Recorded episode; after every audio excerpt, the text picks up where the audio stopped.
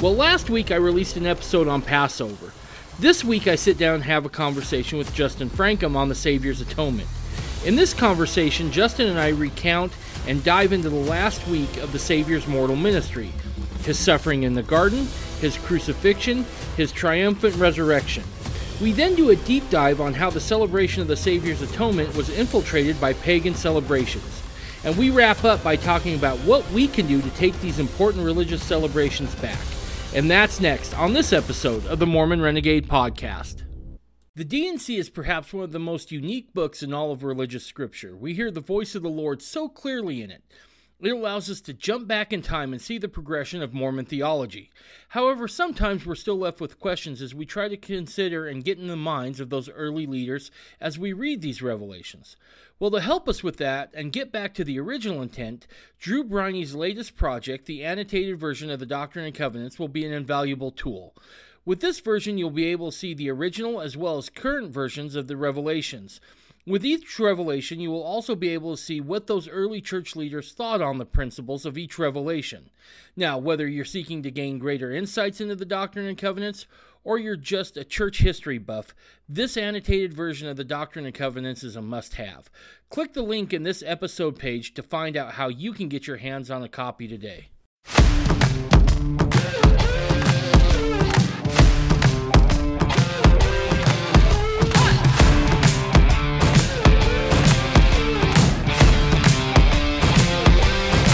You're listening to the Mormon Renegade Podcast.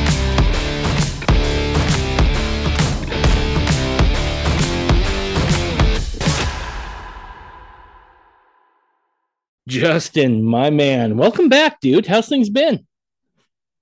Hey, Dave. Um, it's been great. It's been great. A lot of stuff going on here in Missouri, and just getting stuff settled here on my homestead. Nice, nice. Everything going good as far as homesteading that thing? Oh yeah, yeah, it's going good. I mean, the weather was 80 here. You know what? Just be quiet about that. Here in Utah, it's it it like well, you know, you were kind of raised here, right? You get it. But dude, we just keep getting like not little bits of snow either, like feet of snow all the time, and it won't stop. It it teases you. Like we got probably eight inches at my place uh, over Monday and Tuesday, and then next Tuesday it's supposed to be seventy two. So all we're doing is setting up for flooding. So Mm-hmm. Well, But- happy Ishtar. yeah, that's right. that's right. I suppose you haven't been to the temple prostitutes enough. No, probably not. That's probably part of it. Is that uh, that that I haven't paid my my dues to the to the Babylonian gods is probably what happened. But no, what happened was is we were all praying for moisture, and he's like, "Okay, here it comes." So get ready. But anyway, well, man, we're gonna have a great conversation. We we talked a little bit off air last weekend about doing this and we I just recently covered Passover with with Joshua, and now we're going to focus on really you know the the accounts out of the New Testament of, of Jesus' atonement and sacrifice, and then what that means to us. And I think you know I can't think of a better guy to have on to help me out with that than than you. So let's get into it, man. What what sticks out to you about this whole thing?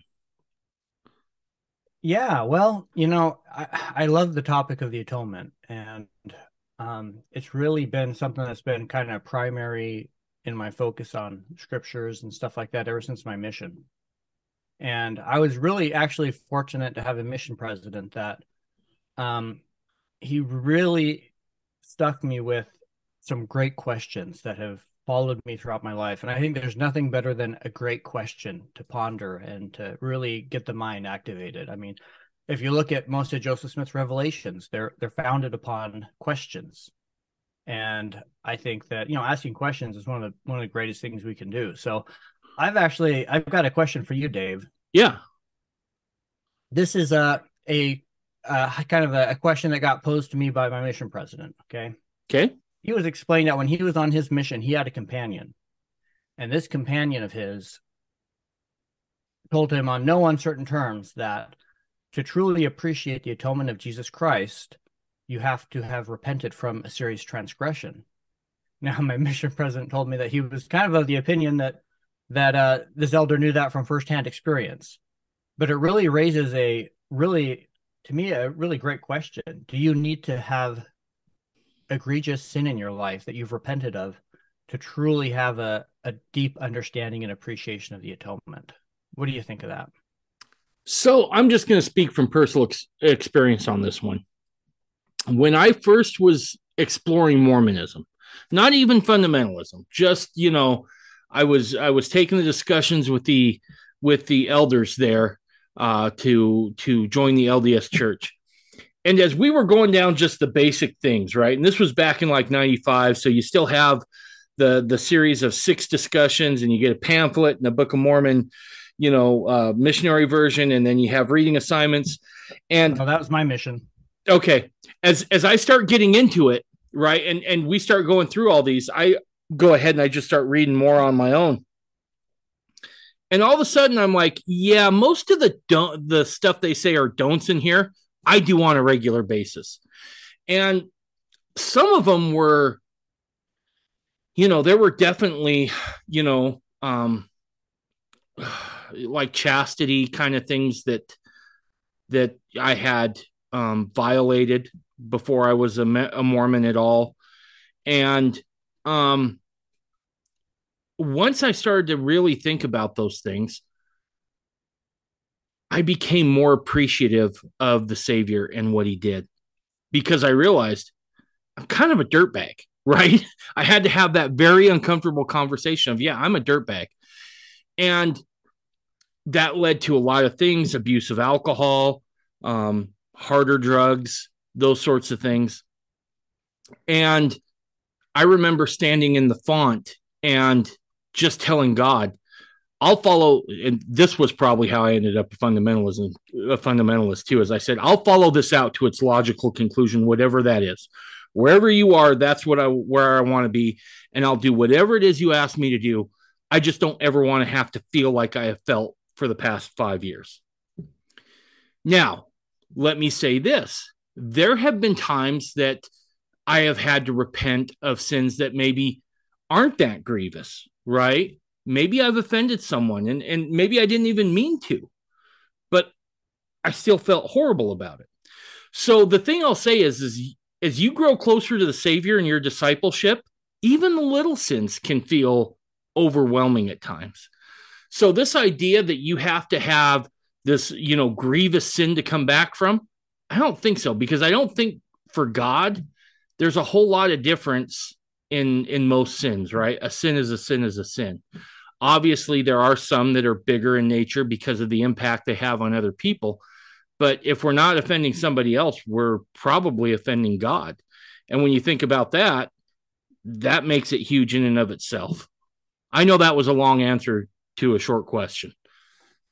Well, I, I, it's a good answer. It's a it's a deep question, really. I think because the premise of it on on at surface value, I mean, my initial on my mission at that time, my kind of gut reaction was, well, that's ridiculous, because uh, you know it's better not to sin. And so, what, how could somebody who has lived a life in sin get this reward of of a, a greater appreciation and connection to the atonement in Christ because of that. But that was kind of my my kind of gut reaction, you know. And not to go into details, but you know, I, I ran into some issues after my mission.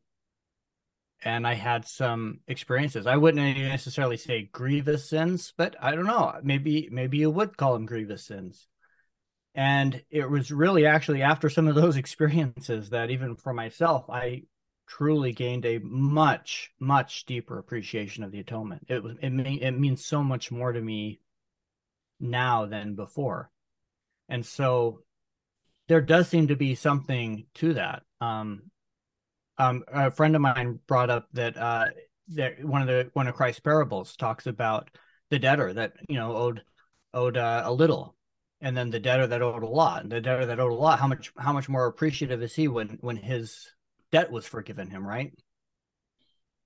So, and the other interesting thing is like I because the, downside of this is if you buy into that kind of an idea that that sin will lead to a greater appreciation of the atonement, that might lead to this idea of well, then go and commit some grievous sin, right? And I, I'm not trying to promote that at all. But a lot of the people that I know who are really, really hardcore in their faith and dependence on Christ really have gone through a kind of a, a, a Saul like transformation in their lives. And that seems to be pretty much undeniable. I mean, I don't know for sure if it's if it's actually truly required, but I I personally don't know anybody that hasn't really struggled and well, been in that kind of darkness to really be able to who who truly truly really deeply appreciates the light of Christ. Well, I'll I'll say this, right? Is one, I think all sin, no matter what it is, I think has that ability to separate you from God. Right. And so the outcomes are the same, whether it's fornication or if it's just speaking ill of another, you know, I, I think that that you know the outcomes can be pretty much the same. Now we do know that there are degrees of glory for a reason, right? Um, so obviously some sins are more more grievous than others. However, I think if it results in the separation of you from God, I think it's it's grievous no matter what. As far as people who have that kind of Saul of Tarsus moment, I'll say this for me, I again, and and I'm pretty uh I'm pretty pr- black and white when it comes when it comes to to my religion in a lot of ways. Um I I am pretty nuanced on some things, but a lot of it's black and white for me. And there's times where and and I felt this coming out of the font, I felt this coming into fundamentalism. I feel it today that you know what I I owe God something, right? And I'll never be able to pay it back. I don't want anyone to think that that that we have this ability to pay it back. But there is a certain amount of of wanting to put forth some sort of token saying I tried. I did the best I could. And so I think maybe some of that where where you find people who've had those those moments where where there's been a drastic change and a drastic conversion i think sometimes can be like yeah i gotta i gotta start paying it forward here a little bit yeah you know it's interesting you bring that up because i think a lot of it actually so you're, you're right whether it's a egregious sin or some minor thing all of those things separate us from god they all have the same spiritual death um, but not all of them have the same kind of immediate consequences right and I think right. it's really some of the some sins have immediate or more present grievous consequences. And that's really what we're talking about. I think right. when we're thinking about grievous sin is is the one where you you know immediately like wow that's that was really really bad. You really end up in that in that place of recognizing how how damaging that was. And I think you're right. Even small sin, you know, speaking bad about somebody behind their back, you know, maybe that's not a grievous sin. Um, if that leads to some rumors going around and and leads to um, you know some gossip, which leads to bullying, which might lead somebody into despair and maybe suicidal thoughts or something like that. I mean, we don't really know the consequence, you know, the, the consequences of, of our actions, and so I think really what it is, we need to have committed a, gr- a grievous sin to appreciate the atonement. I think what we need to do is we need to recognize the grievousness of our sins to appreciate the atonement. I like that. Yeah, no, I I think that's definitely the case. I like that. Recognize the grievousness of our sins because you're right. Some things it and what I don't know if this is necessarily doctrinally correct, and I, I, won't ever pretend to to say it is. I've told everybody on this podcast, I'm not your bishop, I'm not your priest, I'm not your rabbi, I'm not your stake president, I'm not your prophet. I'm just a dude with a microphone. But I'll I'll say this. The, I've always kind of gauged how bad a sin is by how badly it affects another. Right. So let's say you're in the car and someone cuts you off in traffic and you, you know, have a little bit of contempt in your heart, right? That's not necessarily healthy, but the impact on anybody else but yourself and your relationship with God is is you know fairly minimal. Now you go out and you screw around on your wife. Now you've got now you've hurt yourself. You've hurt God. You've broken a covenant. You've broke your wife's heart, and we find out in Jacob that that's huge. God counts those tears. You've wounded your children. You don't know what the effect on everyone's testimony that's going to be down the road. So I tend to think that um, that sometimes the the grievousness of sins can can really be dependent upon what you do and how badly you hurt another. If we look at just the 10 commandments, primarily with the exception of things like the Sabbath day and you know idol worship, it all has to do with how it affects other people, right? Don't covet your neighbor's wife. You don't want to destroy a marriage. You know, don't don't murder, don't take the life of another, don't take from somebody else. So it's really about how we are interacting with everybody else. And I think that plays into a large part of of just how grievous the sin is. Well, that's a great point about the road rage, actually, because that seems like a small thing, but the actual, I mean, so I, this is something I'm actually I've tried I've tried to work on with myself because I noticed that, well, back when I lived in Utah, you know how Utah drivers are. So, no, I, I don't know what you're talking about. I live in this state. We got to be quiet. So okay, no, all right, just, yeah, I'm I'm yeah, just Utah, kidding. Utah drivers are fantastic, except It's uh, those California drivers. It's it's the yeah, it must be the California Californians. Yeah. They don't know how to drive out there. Um, and so that Californian cuts you off, and and you get pissed, but that happens like three or four times when you're just going to the store, and you get back from the store and you're still pissed because you're angry, Right. and you start interacting with your wife, you start interacting with your children. Or possibly even, God forbid, you get really pissed off while you're driving, and then you do something stupid. You get in a car accident, you get you hurt, injure somebody else, injure your own family, get people killed. I mean, the potential consequences, even of just getting pissed off for getting cut off, can be huge.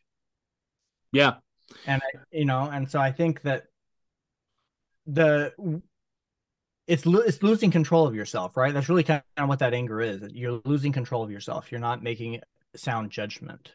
And anytime you're in that kind of a situation, like I don't think there's anything inherently evil about alcohol, but you put yourself in a state where um where you're inebriated and all of a sudden you could do some serious serious damage to your life and other people's lives and that's why i think that's there's such a, a fine line between the morality and immorality of of drinking and things.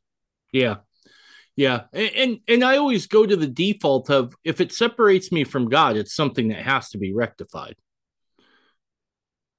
yeah absolutely. So um you know i was kind of curious when we were talking off air beforehand last week um we were talking a little bit about it, the worship of ishtar. Yeah, and um i'm kind of curious if you wanted to yeah. Let's di- go into that a little bit let's let's dive into that. But maybe before we do, I would like to give maybe an overview of what it was the Savior had to endure for the atonement first, because I want to set that table, and then Gotcha. after that, let's go into how that act had been basically stolen by Ishtar. Because I find that fascinating. I think that's been more. I think the celebration of Christ's atonement has been more bastardized than even Christmas on a large scale because it it it has just overarching consequences if we don't realize just how important that is. So that's that's where I'd like to start if you're good with that. No that'd be great So for me, I think when we start talking about the process of the atonement and the events leading up to it, there, there's a couple things that really jump out to me that that I found fascinating as I was reading the account again this week. And one was, and, and it seems kind of of uh, almost a side note sometimes. And that's when Christ is taken by Pilate before the people of Jerusalem who are gathered there. Now, here's something else to think about, right? Christ, just a few days before, rides into Jerusalem triumphant, right? There are people who are like, here we go. You know, the, he's going to kick the Romans out and he's going to do all these things. And we're going to usher in this, this millennial reign and it's going to be all good. And, and Jesus is going to get it done. Well, we know from scripture that Christ was betrayed. He was taken to, pot to, uh, uh, Caiaphas first, if I'm not mistaken, it was Caiaphas. And Caiaphas was like, you know what? Take him to the Romans. And so and, and along the way, he's getting beat up pretty good, right? He's getting slapped, he's getting harassed. And so he finally makes his way to Pilate. And you could tell Pilate's got some apprehension. His wife has had some premonitions, you know, hey, don't do this. That you know, I've had a dream. And and so Pilate's kind of you almost get this feeling like Pilate's trying to find a way out. He has this idea. I'll just take him out and I will give the people their choice. They can either have Barabbas or they can have Jesus, right? As is the custom. Now, when you study Josephus a little bit, when you when you look at some historical sources and some oral traditions, they say Barabbas was a murderer, but what you don't get is that he was a zealot, which meant that he was one of the ones trying to kick Rome out. And so when they take Jesus and they present him to the crowd, you in the crowd cries for Barabbas, it's because the people are politically angry, which I think is a huge thing, especially in today's day and age, right? Because look, I, will admit I didn't vote for Donald Trump the first time around. I did the second time. I didn't trust him. I didn't think he was a constitutionalist. I didn't think he was measured enough. I had concerns. I was wrong. I'll be the first guy on here to admit I was wrong. The thing that scared me about Trump is that he appealed to people's anger.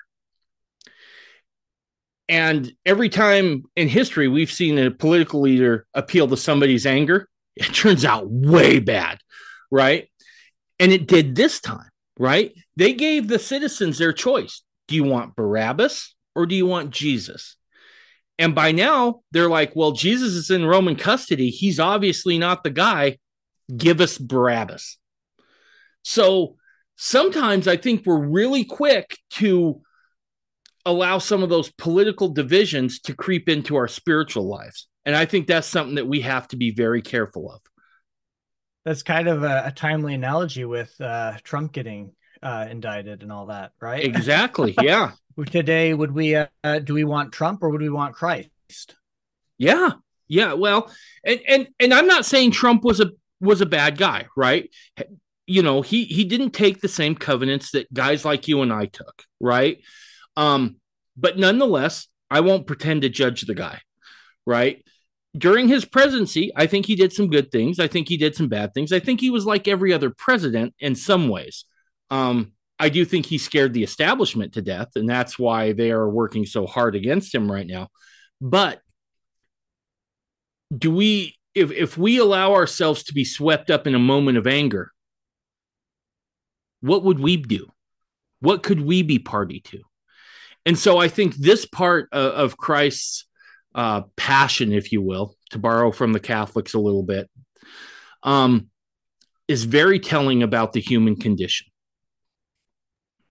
Yeah, well, the, the desire for immediate um, restitution you know, yeah, they wanted some immediate results, and and that's I and and this also this even then like they were looking they weren't looking for a, a spiritual savior. They were no. for a political savior. They they kind of had that wrong, right? And in a kind of an inverse way today, though, you know, I, I kind of agree with you on Trump for the most part, but where we're at now with him, what kind of bothers me is there seems to be a, a cult around him that seems to be this idea that well you know he's this outlet for this anger and this rage and as justified as maybe the abuses that this country has received recently may be i don't think ultimately that's really we're not we're not going to find salvation in trump No, he's not.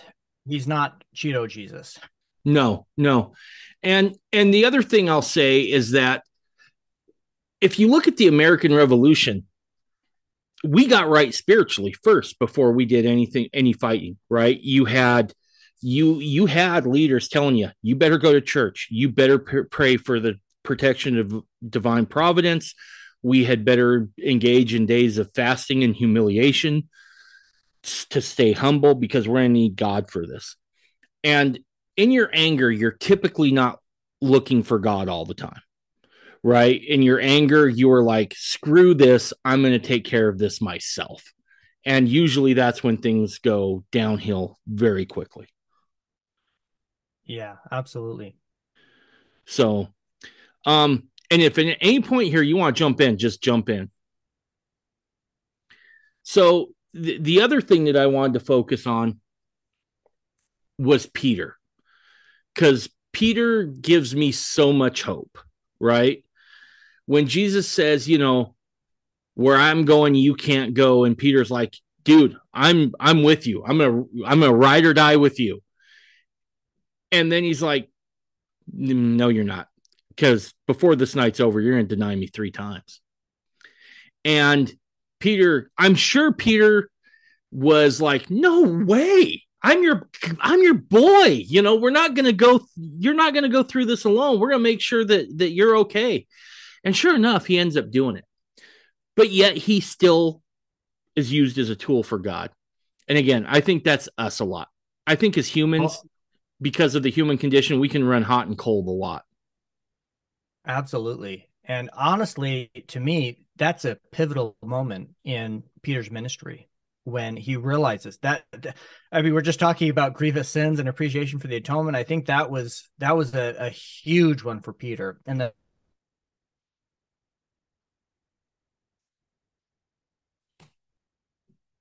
the fact really drove it home that peter realized oh my gosh wow this is this is what i am without christ i'm i'm nothing and without relying upon Christ in the future, obviously he he would have remained nothing. But obviously he didn't do that because he he learned his lesson from that experience, and that experience, even even the experience of him denying Christ through the atonement, actually cemented his conviction and his dedication as a disciple of Christ. Right. Right. You know the the other one that gets me is when Jesus is suffering in the garden, right? And this is the first time we see a savior who's truly in distress, who just wants his friends to stay awake while he goes and does this. And they just can't stay awake. And there's a lot of symbolism in that.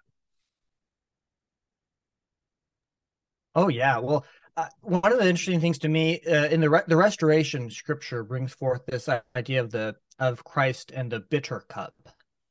Right. And if you've ever drank anything really bitter before, it's not just a, an issue of I don't want to do this. There's almost like a physiological incapacity to your body just will try to prevent you. It just no, uh-uh. Not not happening and to me that symbolically it's it's very very poignant to describe the atonement that way because i i think it christ in spirit was willing absolutely but i don't think maybe going into that he quite understood the depths of that suffering right and i think absolutely he had to white knuckle his way through that. Yeah. It was it was even for for Christ who let, us not forget too. Christ wasn't just a mortal man. He was he was the uh, literal son of of the Father. He was deity incarnate. He was half God. And even for him to to want to shirk away from that, right? I mean, it just really, really drives home the sacrifice that he made and the things that he was willing to do for us, do for me. You know, yeah. And as far as those apostles who just could not stay awake. Oftentimes there there's times I'll look at the news or I'll look at what's happening within Mormonism and I want to throw my hands up. I'm like, I don't want to do this anymore. It's not making an impact. I'm done. I'm going to go downstairs. I'm going to turn on football. I'm going to grab a bag of Doritos and I'm done. Right? It, screw this. I think that's the equivalent of going to sleep now. Right? And and we hear this a lot from people is I'm just going to disengage. And look, I I think I think it's a clever trick, right? Because we we we sometimes look at disengagement as a means of safety. And maybe on some level it could be. But the problem doesn't get resolved with disengagement.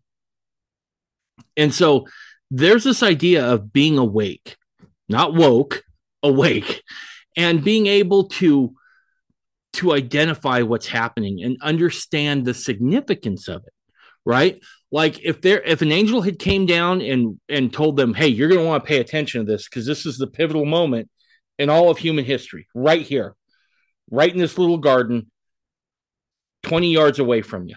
You're going to want to see this." I think they'd have been wired, right? But because you get the sense that, you know, they were just worn down.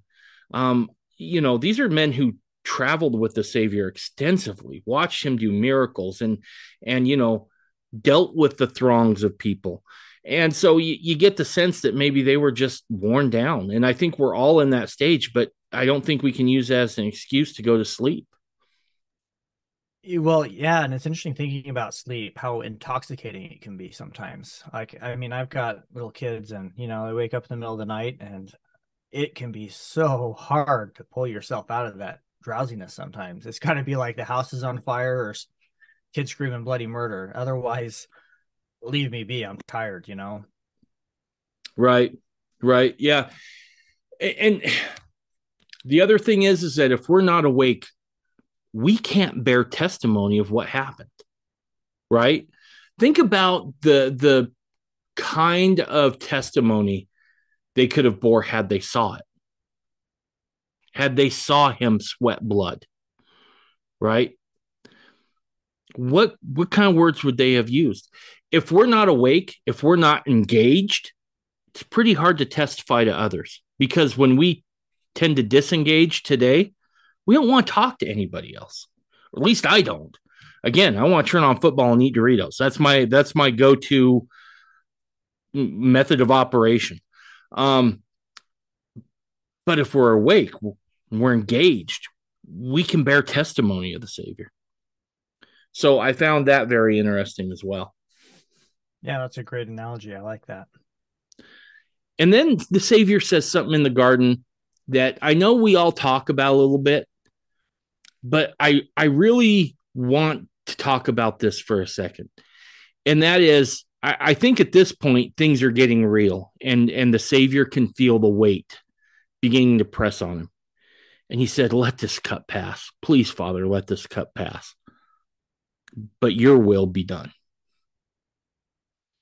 In that moment, the Savior surrenders his ultimate will to his Father, knowing full well what's about to transpire. God will intercede in a many, many things.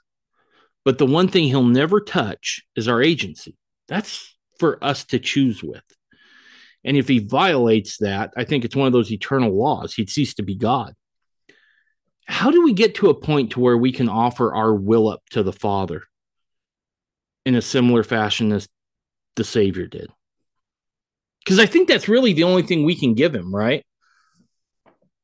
Well, yeah, that's the you know the King Benjamin address. There you have uh, people that are taught about the, their coming savior, or not, King King. Uh, no, yeah, King Benjamin in Mosiah, where he teaches the people that they need a savior. You know, he explains, even me, I'm your king, and you know, I'm just, I'm the dust. I'm I'm less than the dust of the earth the dust at least obeys God. I mean, us, I mean, us mortals, we don't even do that. So, um, that testimony that he bears to the people about their coming savior causes a, a transformation in them where they're basically that's exactly what is. They, they they're at that point where they they are willing and desirous to put their hearts, put their agency, put their will on that altar and and give it all to God and and mark that with a covenant. And you know, I think that's really a beautiful part in the Book of Mormon and a beautiful example. But you know, in our own lives, I don't know. I there's been times when I have been in well, there's been times where I've been in the depth of despair and in a kind of a anti or reverse atonement aspect it's like in that despair uh, anything i'll anything lord I, I, I surrender my agency i'll surrender my will deliver me please because i i can't endure this i can't bear this. Um that's probably for me been some of the the most transformational experiences has been when i when i was in some of my darkest places. And that's not necessarily even necessarily a consequence of sin. Um, well, I mean, probably ultimately all all of that is, but sometimes we experience horrible, devastating effects in our lives because of something other people do to us, or even sometimes even just natural things happen, and you know, there's no malintent, no clear rhyme or reason. Things happen. Uh, I, I lost a loved one last summer my family and things happen sometimes that put us in these places where we get opportunities to really decide what are we going to do? Are we going to just go to sleep? Are we going to just turn to something else and just try to numb our pain or are we going to go to god? And in those moments i think that's when we really clearly hear that still small voice say that what the Lord's asking. He's asking for a, a sacrifice of our of our hearts. He wants our hearts. Yeah, and and that's and that can be the toughest toughest thing to surrender, right? And and I remember I remember my first real time when I had to surrender, right? Which was so so let me go back because there there's actually a story of how I got to this this place. And it's something I fight against still to this day. When my old man passed away, I was getting, I was a freshman in high school and I was getting ready to, uh, to wrestle for, um, for qualifiers for state. And, um, my dad had passed away that Tuesday and I was supposed to wrestle Friday night. And my coach came to me he came to the house. He said, "Look, here's the deal. Um, I was able to get a variance, so we will set up a special tournament at a neutral site or a, a special match at a neutral site, so you can wrestle at a different time." And I sat there and I thought about for a minute, and I went, "No, no, I, w- I want to do this right now." You know, I want to do it at its normal time. I want to get this done and I was going up against a guy who had um, really just kicked my rear all over the mat three times before during the season. And so we get we get to the point where the match happens and I remember it was the strangest thought and I'm not sure where it came from, but I remember I stepped on the mat and I thought I've hurt all week long and I'm not going to hurt today. I can control everything inside of this circle if I really want to. And I did. But what that did, Justin, is even though I won that match and it gave me a little bit of reprieve, uh, a little reprieve, excuse me, from my pain, it it it it it, it kind of put this idea in my head that no matter what the situation is, I'll just I'll just force it to my will. I'll just bend it to my will. I will just force it to go my way. And in some ways, that served me very well. But in other ways, it didn't because there's some things that we can't do. We are mortal. We cannot affect certain things. And when we get in that stage, it's a form of pride, right? And I recognize that in myself now is that that was a very prideful attitude to take. Um, and so we get to a point to where I think all of us who who who are trying to be disciples of Christ, we've got to get to that point to where we're willing to just be like, you know what?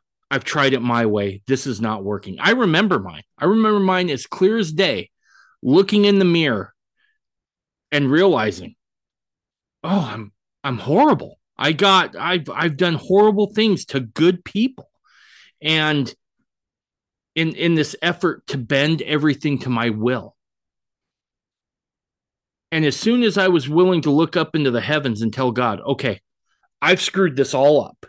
This is all on me. I've done all this. Help me now. I'll do whatever it is you want me to do. You have my undivided attention. I will do whatever it is.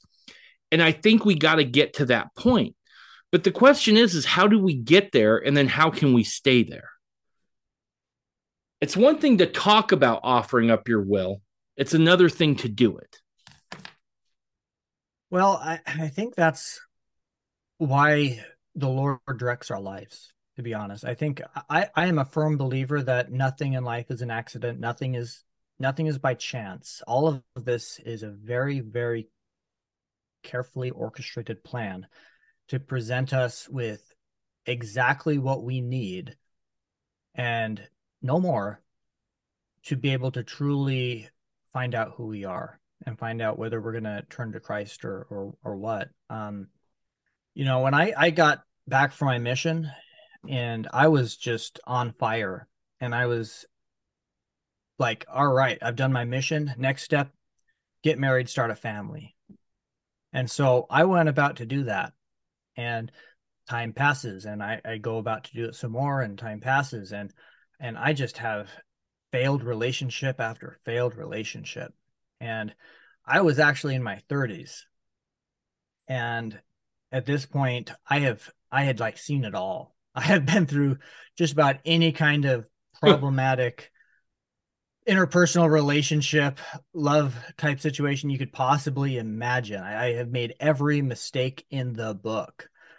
And I was with I was traveling with my brother-in-law. We stopped at some some of his in-laws to uh, uh, stop for conference. And I'm in my I'm in my 30s now. And uh, he has a he has this uh, this aunt who does this face reading stuff, kind of a kind of a parlor trick, but um but you know she'll look at your nose and your ears and your eyes and she'll like divine your your personality and character stuff like that and i you know i was just there chilling having fun and i was like oh sure why not you know get my get my tarot card reading so she's she's looking at me. I, I can remember something like something about my ears are imbalanced, and that means I'm not a very generous person. I thought, huh, I don't know. Maybe maybe maybe that's true. It, it doesn't. I don't feel that way.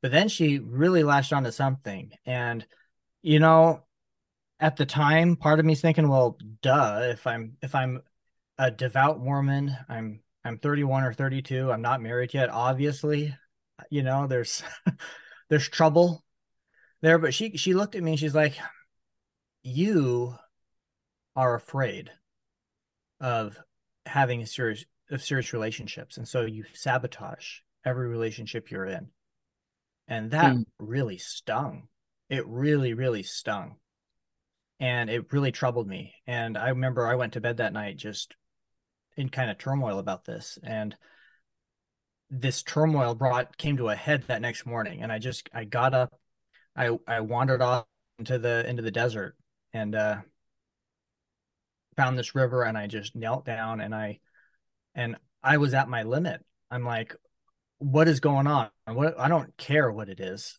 I just want to be fixed i want to be able to have a family i want a wife who i can love and who loves me i want children that i can do my best to raise. These are experiences that are really, really important to me. And I haven't been able to find, I haven't been able to do this. I don't know why. I don't know why. Maybe, maybe she's right. Maybe I am sabotaging. So I just, in, in probably the most absolute state of humility in my life, I knelt down and I asked God, what is wrong with me? And whatever it is, I will fix it. I will do whatever it takes. Just I, I, I surrender myself to thee. If it's I self sabotage, then I'll accept that. just show me how to overcome it. If it's something else, show me what it is and but I need I need help. I can't do this. I can't do this alone. And you know, I I had a a very very powerful sacred experience with the Lord and I received some understanding of of what I needed. I was willing to surrender anything, you know, even even these dreams and these ideas of having a family if need be. If that wasn't my lot in life, if the Lord said, "Hey, um, it hasn't happened because I need you to be some kind of a celibate monk," okay, if that's what if that's my plan, if that's your plan for me in this life, I'll take it. But I, I need some resolution here, right? and I got I got some resolution, and I mean, it was literally no more than two months after that experience, I think. Two months, maybe three months, and I was married. But it didn't really happen until I finally complete in complete abject utter humility in absolute nakedness prostrated myself before god and just said help me please help me. I need help. I can't i can't do this. I i, I can't do this on my own. You know i think I think God loves broken people a lot because I think they're people he can work with. Um, I think when everything's going good, we have a tendency to get real fat and happy, right? We we we get real complacent real quickly, and in a state of brokenness, we can tend to we tend to go seeking for answers and we tend to go looking for God in those moments. And oftentimes that's where he that's that's when we we're finally ready to meet him on his terms, right? Is when we've become broken. Um, he even Joseph Smith, right? I mean, this is a young man who is tormented in his soul about his brother Alvin, about which church he should join, about you know what's going to happen to his family. This is a kid who's who's feeling this weight and somewhat, I would say, probably a little broken in some ways. And as he kneels down, I mean, that's the beginning of it. I also find it interesting that it seems to be the darkest moments that light really bursts forth. I mean, and, and we'll cover the Savior's experience on this here in a second, but let's talk about Joseph Smith for a moment. Joseph Smith's darkest time one of his darkest times is just moments preceding the bursting forth of heavenly light and having a theophany that would change certainly Christendom forever, if not the entire religious world. So our darkest moments can can become our our salvation in some way, right? Our uh, that that a powerful time of change. Oh, absolutely. The prophets of old, Abraham, the darkest right. moment of his life as he's heading up the mountain with Isaac. Yeah. And uh and it, I and I, I firmly believe that it was from that experience that he received all of those blessings and covenants from the Lord. It was because he went through that that he received that. Um, Moses, um in the book of Moses, you know, where we know that he he sees God and then the devil comes. And in that struggle afterwards, um the Lord returns to him again and he has this grand vision and sees the end from the beginning and just that whole amazing thing. I mean, there's just so many accounts of of a, a, darkness kind of preceding a light. Uh, Jonah and the whale, even right? yeah, he's running away from God. He's uh, he's not he's he's going to do his own will, and and then you know he he spends some time on those stormy seas, and and then in the in the great fish, and after that he's he's ready to surrender his will to God and see what God has to do. And that was a hard thing for Jonah to, to do as well. It, it, it needs to be understood that the Ninevites were were terrible, terrible um, committing horrible atrocities on the Israelite people. Yeah. So it was not an easy thing to go preach repentance to your your great gravest enemy. That would be like, you know, imagine getting called to um, go preach repentance to, you know, the White House. yeah. You'd be like, no, I don't I don't want those guys to repent. I want those guys to go to hell. Yeah, yeah, yeah, oh, yeah, absolutely. You know, I remember.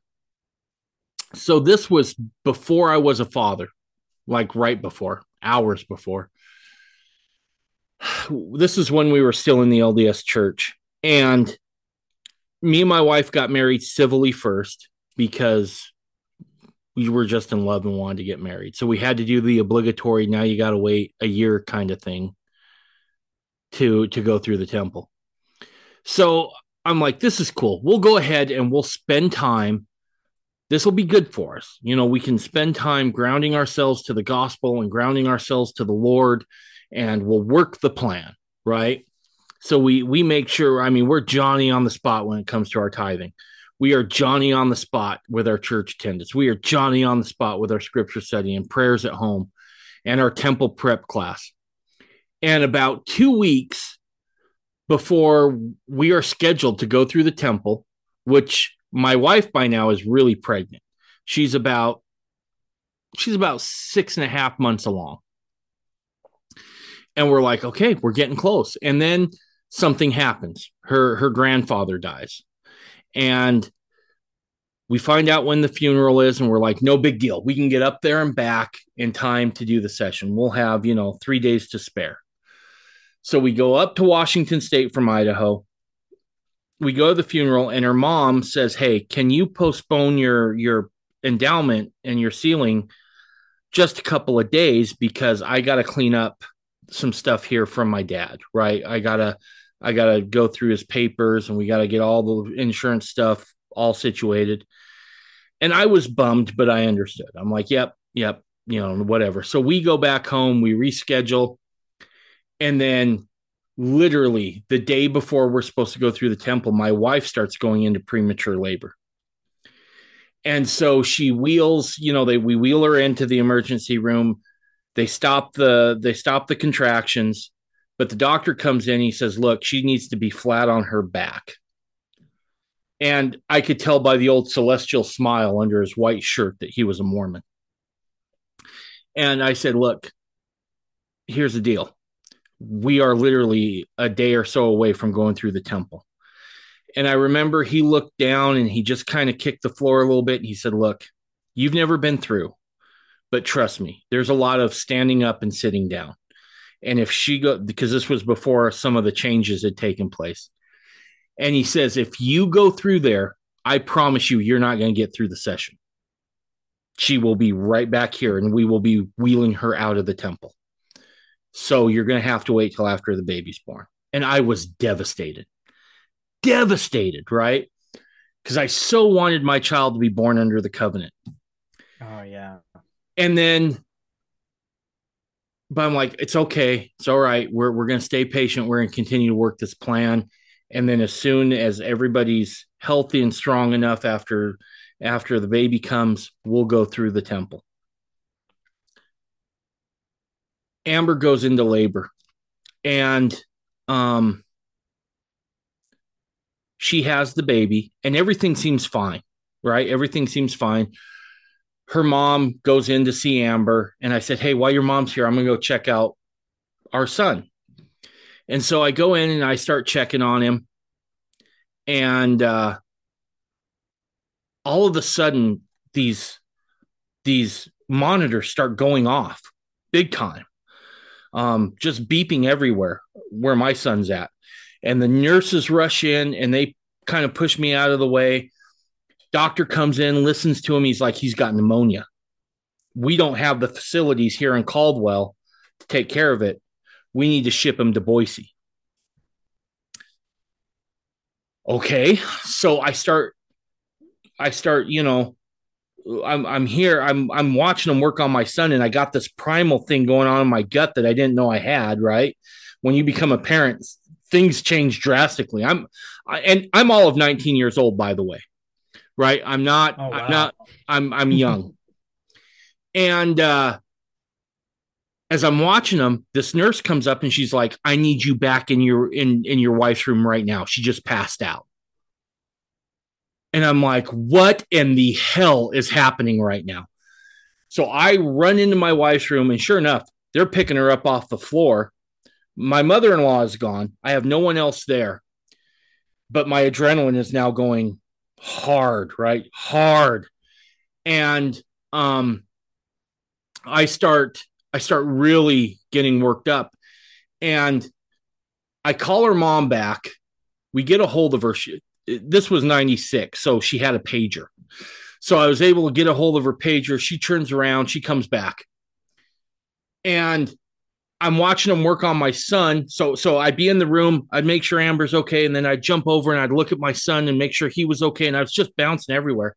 And finally they're like, We gotta get your son to Boise. We're gonna put him in an ambulance and get him there. And this is this is late September. And uh I'm I'm talking to my mother-in-law, my wife, and the doctor's looking at my wife. He's like, she's just exhausted, is all. And so my wife says, You go, you follow the ambulance. So I'm driving. In, Oh, excuse me. I'm driving, and it's just a crappy night. I mean, the rain is coming down in sheets, and I'm in the car.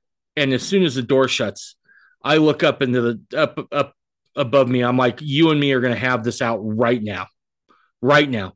I have done everything you have asked me to do. I have done everything you wanted me to do. Why are you putting me in this position? I don't understand. And I do this for the whole drive, and it's about a half hour drive from Caldwell to downtown Boise, where the hospital is. And I mean, I'm keeping up with the ambulance. I'm doing pretty good. And uh, they wheel him in, and the nurses start working on him, and um, they get him stabilized. He's resting comfortably, and I'm just there by myself and there's a little chapel down in St. Luke's Hospital that you can just go and sit in. I'm like, yeah, we're gonna go have some more talks because I have not got an answer yet. I have not got an answer yet. And I remember I was,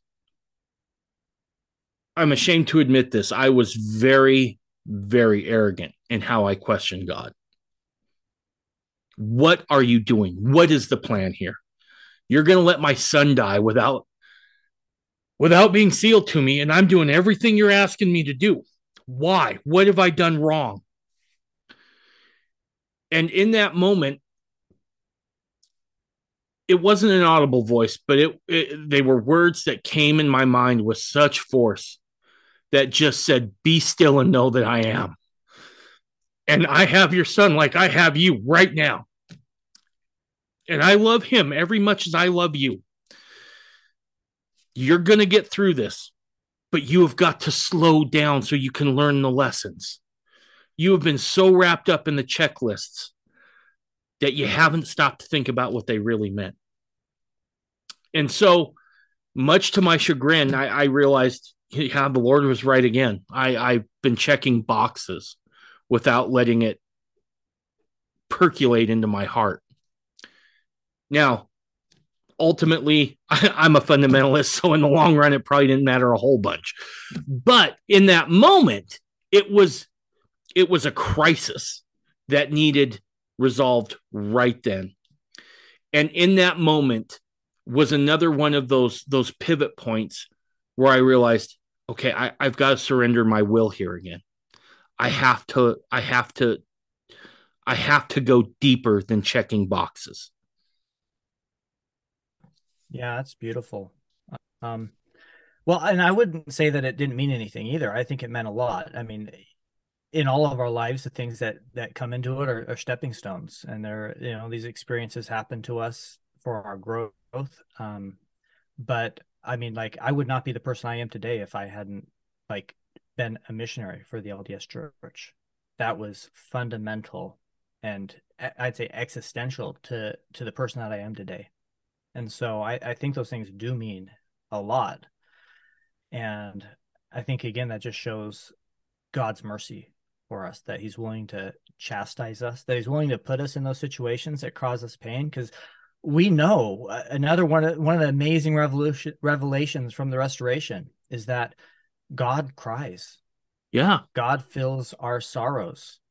And as as as desperate of a situation that you were in and those experiences that you were in not, not only Father but Christ, they understood. they've they've been there. They know exactly what it was, and they didn't want to. And I, I'm sure they did not want to put you there. Just like I don't think they wanted to afflict Job uh, or let right. Job be afflicted the way that he was, but it was necessary for our growth, and that's the beauty of the plan is that is that God will chastise us when we get out of it. So so to a certain degree, I don't know that we need to necessarily go out of our way to look for for for these things uh, because our thankfully we have a father who when we when we when we fall asleep he comes and he wakes us up.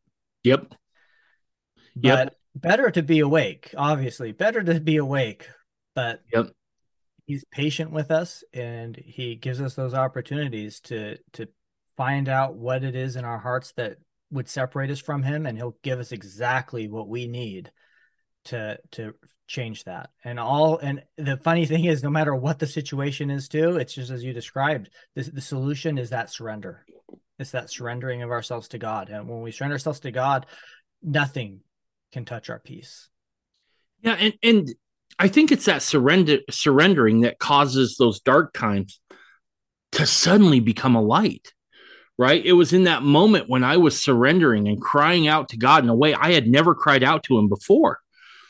Right. And and I've often wondered what that conversation is going to be like if I'm so fortunate and I've done done the right things to meet the Lord, you know, what that conversation is going to be like when I see him. And he says, You remember that time when you were all freaked out when your son was being born?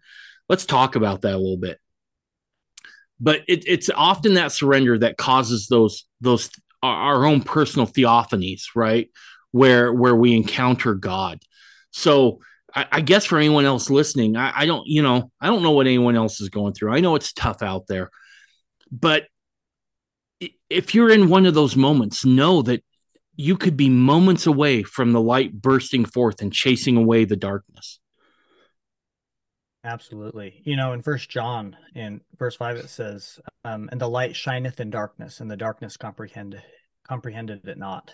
And I, I really actually love this verse, but I have my own addendum. This is the the uh, gospel according to Justin, but um, the darkness comprehended it not, but the light, the other lights that were out there, that's where they can see it that's where right. they could comprehend it. If it wasn't, if that light wasn't shining in the dark, if that light was shining in some giant, you know, brilliant stadium, it would be a lot harder to see. It would be a lot harder to discern what it is you're looking at. But when you've got a light and it's surrounded by nothing but darkness, you see that light. There's nothing else to see. It's pronounced, right? Um, yeah. I had a good buddy who was raised in Washington State and then he ended up moving to, I want to say Phoenix. And he said one of the things that amazed him was just how distinct his shadow looked, right? He lived up in the Pacific Northwest where there was very little sunlight, right? So he wasn't used to that brilliant light and then this really dark shadow. And so he he he went back to that a lot because it made a a pretty big impression on him, right? This this idea of of as light gets more pronounced or as darkness gets more pronounced, so does the light. And I think it ties yeah. in perfectly with what you're saying there with, you know, it comprehendeth it not, it chases it away. Yeah. Well, it's also interesting too. This whole thing kind of ties back to where we're at in the world right now. On this grand scheme of things, it looks like more I, I, mean it seems like everything is just kind of falling in into darkness. Yep. And every day if you watch the news it just seems darker and darker and darker. And it can get easy like you're talking about to just kind of want to fall asleep and ignore that because it's too hard to deal with. But it's really it's it's i think it's an opportunity. I think it's because christ is coming back. Um, christ is going to return and we need and he needs us to be prepared and he needs us to be ready. And we're not going to do that. We're not going to be there unless we go through that kind of refining fire if we don't face that darkness. Yeah. And use the atonement right? That's the other thing is in so often i think we look at the atonement as something that happens to us by somebody else. But i don't think that's it at all. I think we're supposed to engage in that somewhat right? Call upon that make that a part of of our daily walk if you will with with Christ to borrow from the from some of the the evangelicals is this idea of of working out our own salvation before God which you know it says in scripture. And and I think that that goes into yeah we have a part to play in this whole idea of atonement. Um it doesn't become you know effective until we we call upon God to to deliver us from those things. Oh yeah, absolutely. Well, the the path of sanctification. Right? Yep. Yep. But you know that kind of brings up another interesting thing to me about the atonement, and this is very unique to Mormonism. But the atonement is for everybody. Yes. It really is for everybody. It's not not just for Christians who profess his name. Right. And I've got a, a testimony that the atonement works in other people's lives. It works in non-Christians' lives. It works in Buddhists' lives. Absolutely. atheists' lives. And it is their lives would be different without it. And the other beautiful thing too is that through with a full understanding, with a restored understanding, the fullness of the gospel, we know that the atonement ultimately will that everybody will be redeemed right. outside of a, a few specific situations that that whether we you know we suffer the price of our sins or not might be up to us but the consequences the ultimate eternal consequences it's it's been paid. Yeah. And everybody gets to be a partaker of that. And that that is beautiful to me because i mean i i mean you probably understand this too since you didn't come from a, a christian background originally but I, I i know a lot of good people that aren't mormons even some that aren't even christians. And to me just the idea that that they're going to die and they're just going to go to hell forever because they picked the wrong team or they picked the wrong church or something like that is is abhorrent. Absolutely abhorrent. I mean my just brotherly love for for these for these men and women makes me revolt at the idea that they're just going to be consigned to eternal punishment that they're not going to that the atonement doesn't count for them because they didn't they didn't claim his name at least in this life. Dude that that question right there is the thing that led me to mormonism ultimately right? When when when my dad passed and i remember um there was a religious leader i won't say from what church or anything else. I just asked him what what happened to my dad right my dad was a good guy but he wasn't a religious guy either he was spiritual but he wasn't religious I asked him what what happens to my dad, and he said, "Well, if he didn't call upon the name of Jesus Christ before he died, he's kind of lost." I'm like, "Well, what the hell does that? I mean, this is hours after my dad had passed. I'm like, what the hell does that mean?" And he's, I'm like, "Dude, no, that doesn't sit right." That's what started me down this path was to answer that question, right? What happened to my old man? because he was a good guy. He did a lot of good in the world. I mean, if if that's your idea of a just and loving God, I don't want that God because that God isn't power powerful enough to save, right? So this idea of of an infinite and eternal atonement is something that is very unique to Mormonism and something that I don't think we should take take lightly. Yeah, it's easy to take that for granted when you're when you are raised in the church and yeah. these things are just taught. But you know, it's funny that you say that because I mean, you already mentioned it, but I think that was actually one of the driving forces, if not the driving force, behind Joseph Smith's motivation that day in the in the Sacred Grove. You know, his, what ha- what about what happened to his brother Alvin? What's the state of his soul? You've got these different churches. You got some that say that it's all you're predestined to this or that. You've got, uh, and I think he was concerned. Right. Legitimate, absolute, sincere concern and having a need to know well what is true? Because because i've got a brother on the other side and i i need to know. Right. Right. Let's talk about i think one of the other things that are that is unique to mormonism is this idea that while the cross was certainly an important and integral part that had to happen the bulk of the atonement happens in the garden right? And that's uniquely Mormon. Uh, that is uniquely, uh, it, it's not something you hear a lot in evangelical churches or uh, Catholic churches or anything else. This is something that's unique to the Restoration, and it's this idea of of you know Christ took upon him your sins, and I and I want we'll dive in a little deeper to what all the atonement entails, but it was somewhat earth shattering to me this idea that everything I did wrong, the Savior paid for. Right?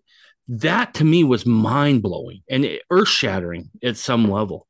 Is that there's this guy who came and he lived a sinless life, and his reward for that was since my life has been perfect, now I'm going to take on everyone else's sin and pay the price for that. Yeah, it's it's profound. Um, and I think you're right. I think to me, when I think of the atonement, I I, I don't think of the cross. Although I, you know, I actually don't really have an issue with the symbolism of, of the cross. No, I, I, I don't either. I think there's to me, it's very. I mean, I think it's a wonderful symbol as a Christian because Christ told us to take up our crosses and follow Him. Right. And that's what a, when I see a cross, that's what I think. I think of that charge from Christ Himself to take up my cross as well and to follow Him. But when I think the atonement, it's it's the garden. It's not about. Yeah, he was physically tortured. He was brutalized. His death was horrific. That was no mistake. That was a bad deal. But that was I think that was nothing compared to the more spiritual experience of the atonement that he had to endure in the garden. I remember once I had went backpacking up in the Tetons on the border of Idaho and Wyoming. And I woke up early one night, uh, one morning, and everyone else was asleep. So I thought, yeah, I'm just going to get the fire going and I'll just sit here and read my scriptures. So I got my little headlamp on and I'm I'm reading and I'm reading this account, right? I'm reading the account of the Savior in the garden and then his subsequent execution on the cross. And it was the weirdest thought I'd ever had. But as I'm reading it and I'm reading about him bleeding from every pore because of the weight that he feels, that the the thought came to my mind wow by then probably the physical torture was almost a relief in some ways. Yeah. Yeah absolutely well you know and that's that's actually kind of an interesting thing I, i've been looking at um, some of the scriptures and doctrine covenants and stuff and I, have heard this theory that i mean this is just a theory but to me, it kind of there seems to be something to this that the there's something about blood. There's something very special about blood. You look at the the Jewish um, mm-hmm. traditions and the, their ceremonies about you know the, the blood and putting blood on things and the symbolism behind that. You look at, and then you look at the restored understanding of the atonement, that it wasn't just sweating like blood, but no, he was bleeding from every pore. He was, was purging that blood out of him. And then we also have this account that resurrected beings don't have blood, that yeah. they're quickened with spirit. And I just, it makes me think that he was actually undergoing a transformation there as well, a physiological transformation while he was doing that. Right. Um, and, and then one of the evidences to that is when they, when the, when the soldiers um, pierced his side with the spear and, and water came out, not blood.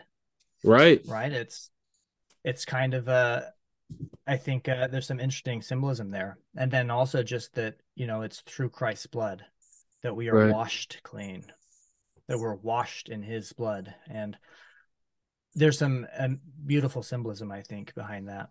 Yeah, yeah. I the the other part of the atonement that I don't think we focus enough on is don't get me wrong, it is a tremendous gift that we have that um we we have this ability to be forgiven. But I think sometimes maybe the bigger thing that we miss with the atonement is that he felt all of our pain. Right? And that makes him uniquely qualified to be able to give us rest and relief because he took it all. He knows all the pain I ever endured. That story I shared just a few minutes ago about my son, he knew that pain in a personal way.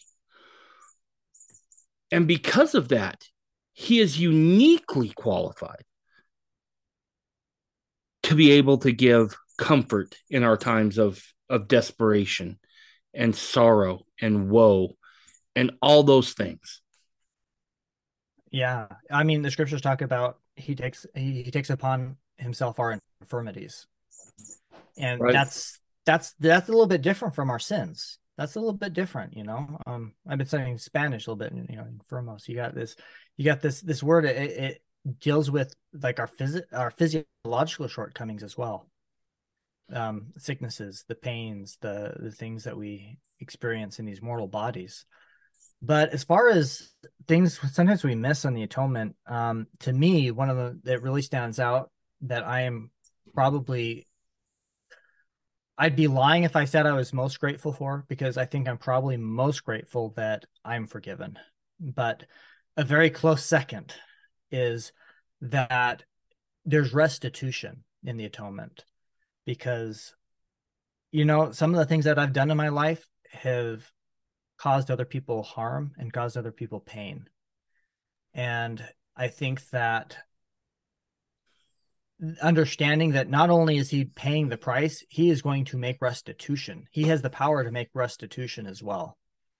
And I I find great joy and hope in that as well. That not only does he has he paid the, has he suffered, so to speak, for my sins, but that he has power to undo to make restitution for the suffering that my sins caused other people. Yeah. Yeah, and and that's just it. He and that's the amazing thing about it, right? Is that not only did he bear the weight of our sins, but he bared the weight of how those sins made everybody else feel. And when when you start diving into this, you realize, oh, there's not much I can do to pay this back, right? And so sometimes we get in this attitude of, well, I'll just keep the commandments to kind of pay things back. And I talked about that earlier, right? And it's like, good luck. Good luck. Let me know when you get a tenth of the way there because you're probably translated at that point because there's no paying that back. Let me let me challenge you a little bit on this. Not that I disagree, but okay. Um, so in uh, Doctrine Covenants section I think it's 138. Um, we have Joseph F. Smith speaking. Mm-hmm. Um, and he says that speaking of those who are dead, that the dead who repent will be redeemed through obedience to the ordinance of the house of God. Okay, makes sense. And after they have paid the penalty of their transgression and are washed clean, shall receive a reward according to their works, for they are heirs to salvation. And that's kind of what I was saying. Like everybody is saved in right. Mormon theology. But it says after they have paid the penalty of their transgressions. And you know, for a while I kind of looked at that and thought, well, it kind of sounds like they're gonna they're gonna pay for their own sins then.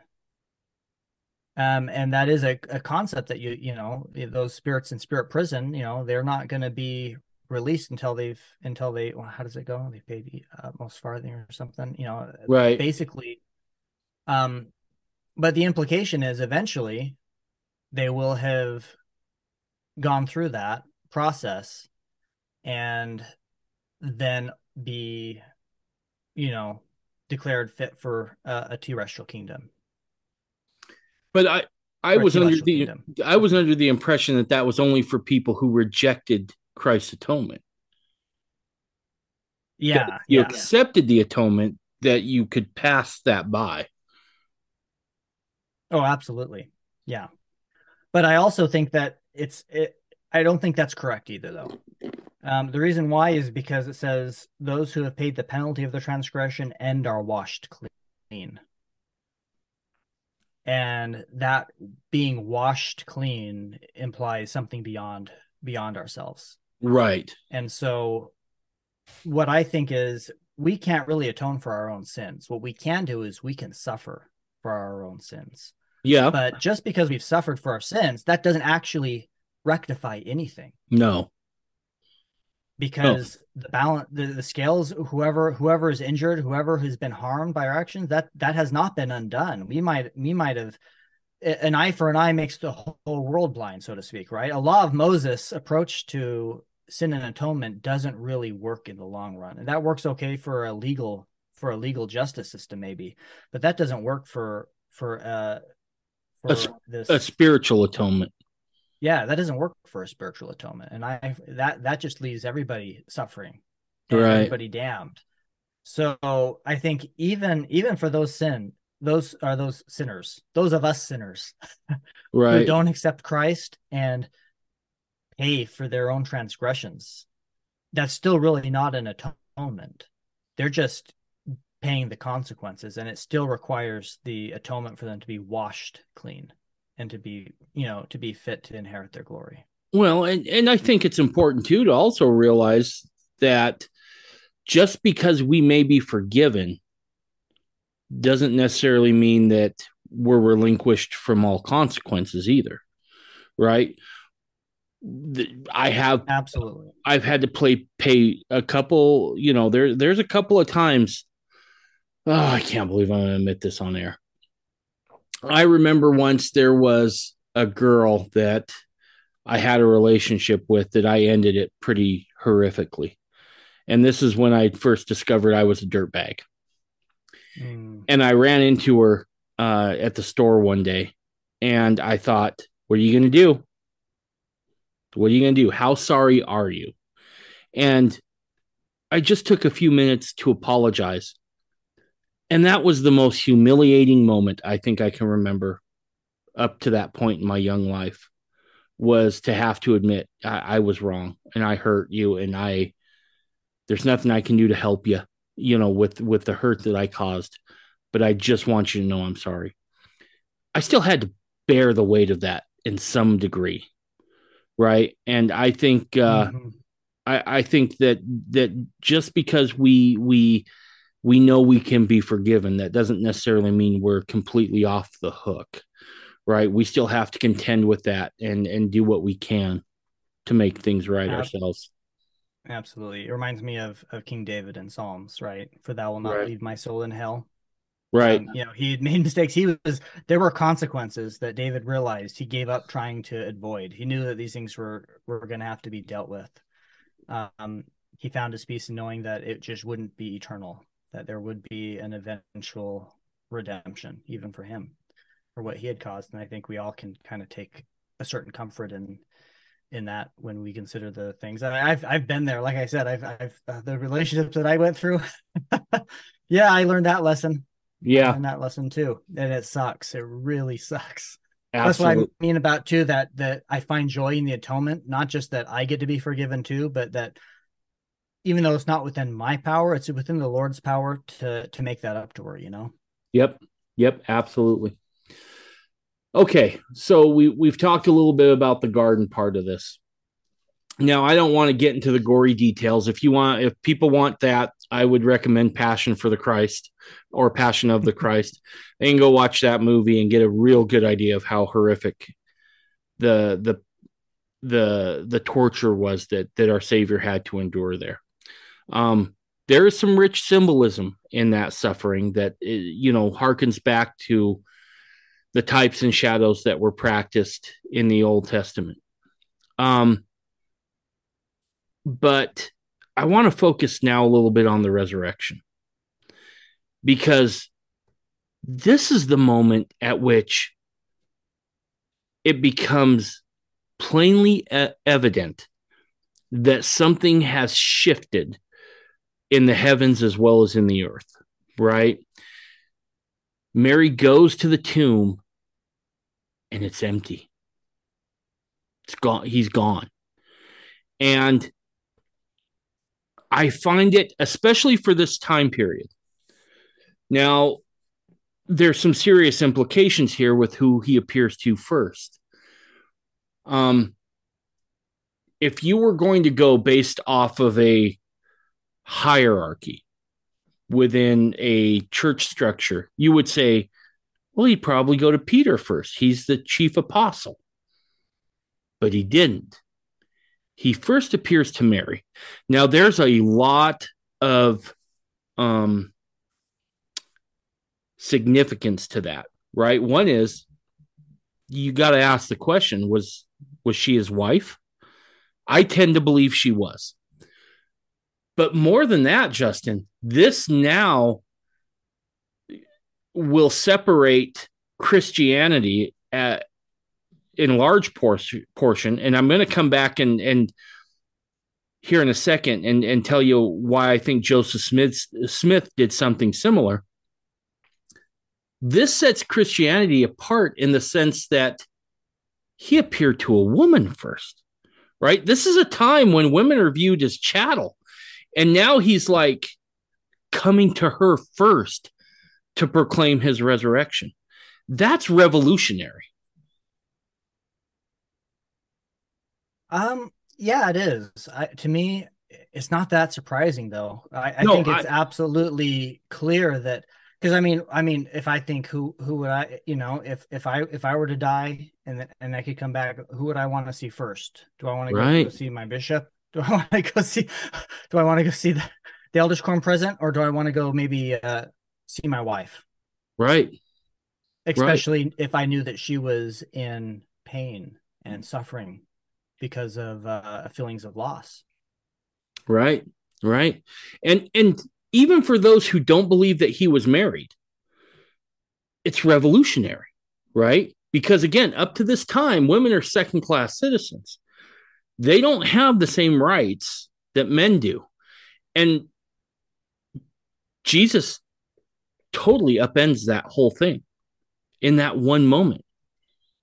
Well, and I'd say it's even more than he appeared to her first because he i mean yeah he appeared to her first but he also says what don't touch me i have not yet ascended to my father right um and yet later on when he when he with the next when he next does visit the church he's asking them to feel his feel his palms right know, feel his side feel his wounds come touch me so he actually he even went to mary before he went to father yeah and i think that's pretty pretty amazing. Oh, that's a great point. That's that's a fantastic point. I hadn't thought about that, but yeah, you're 100% right.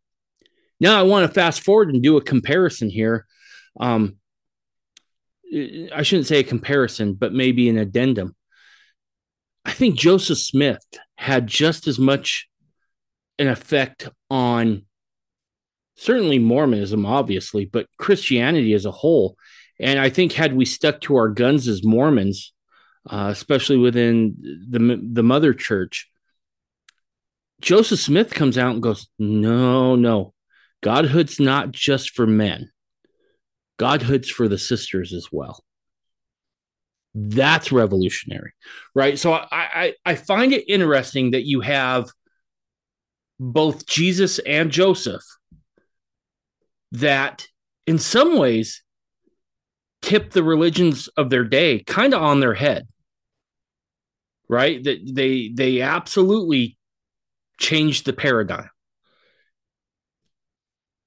yeah well i mean the temple the potential the, the blessings that we are are promised we can attain to in the temple of of kings and queens priests and priestesses right? It's even even i think priesthood is something that ultimately in the eternities is uh is is a, a man and woman together. It's not just yeah. a, a man alone. Yeah. Yeah. No and and joseph's very clear about that. Brethren you're not going to get to where you want to be without your without your wives know that right now that that that has to be um you know and i think this might be a good time too that i've said this before and i really believe it i think I think modern Christendom has has painted Christ in really pastel colors, right? Very soft, very gentle, which he was. I'm not saying he wasn't. But let's not forget for a moment that he was pissing everybody off. He was pissing off the religious structure of his time. he was pissing off the the civil authority of his time. Th- this was a man who, in some ways, was was into challenging the status quo and did so. Oh, absolutely. Not washing their hands before eating, even. Right. Right. I mean, he. Were, they, these guys were radicals. Yep. Yep. Absolutely. One of the things I've often thought and wondered is what must it have been like to have been some of his apostles, just trying to make sense in your mind about what had happened. Christ talks about this coming forth of the kingdom. And now all of a sudden, he's gone. You think he's died. What what must they have felt inside uh, of their rooms where they were hiding? Right? Let's not forget fear has to be a big motivation here. You just saw them off your leader. You're not immune to that. So they're hiding out and probably trying there's probably grief and fear all mixed into one trying to make sense of it. Well, I think it does go to show how the Lord works with us. Um, you you might think that well, gee, those guys live were living their life with Christ. Surely Christ explained everything to them in explicit detail. Uh, well, apparently not. Apparently, so right. I mean, I I kind of look at that to a degree and say, well, you know, I'm just trying to understand stuff too, and right.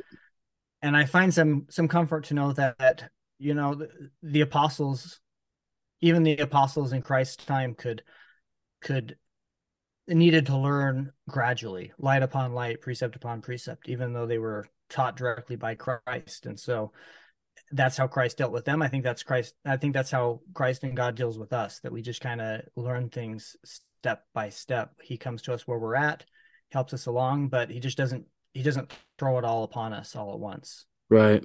Which I think is, you know, I think that's for our benefit because it's so easy to take up too much strength. You know, when we're given too much, that pride enters in. You look at the uh, um, uh, Zenos analogy, where you've got the the vineyard and the and the and the and the olive trees, and you know they work them, but sometimes they just take up strength too much. There was a, it was always this balance of nourish them enough, but don't overnourish them, or they kind of take up strength, or it, it becomes overly haughty. It becomes overly maybe prideful we can we're not maybe we're not ready for the things that um or, or there's truths that i mean something can be true but it can also be a lie right? I think i think we might have talked about stuff like this before. Um, yeah. somebody can be saying something that's technically completely accurate but said in a time and in a context to actually deceive and manipulate.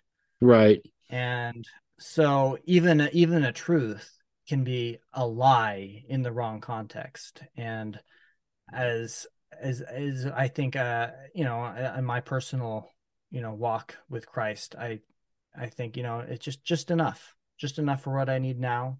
And uh and hopefully not hopefully no more because that's there's wisdom in in dealing with us that way and i think that's how he dealt with the apostles and they you know that was part of their process of of learning and developing their own faith and getting their own testimony and understanding. So mm-hmm. I, am not too surprised to see that they kind of missed it. They thought i think they thought they were part of some sort of a political rebellion to a right. large degree. And uh, they were just as surprised as the populace when when uh, that wasn't the intention at, at that coming. Absolutely. All right before we switch gears now and move on to Ishtar, let me let me ask you this: What does the atonement mean to you? I know that's a big ask. Yeah, well, man, it, it is a big ask because it's so big. There's there's just it means so much uh, to me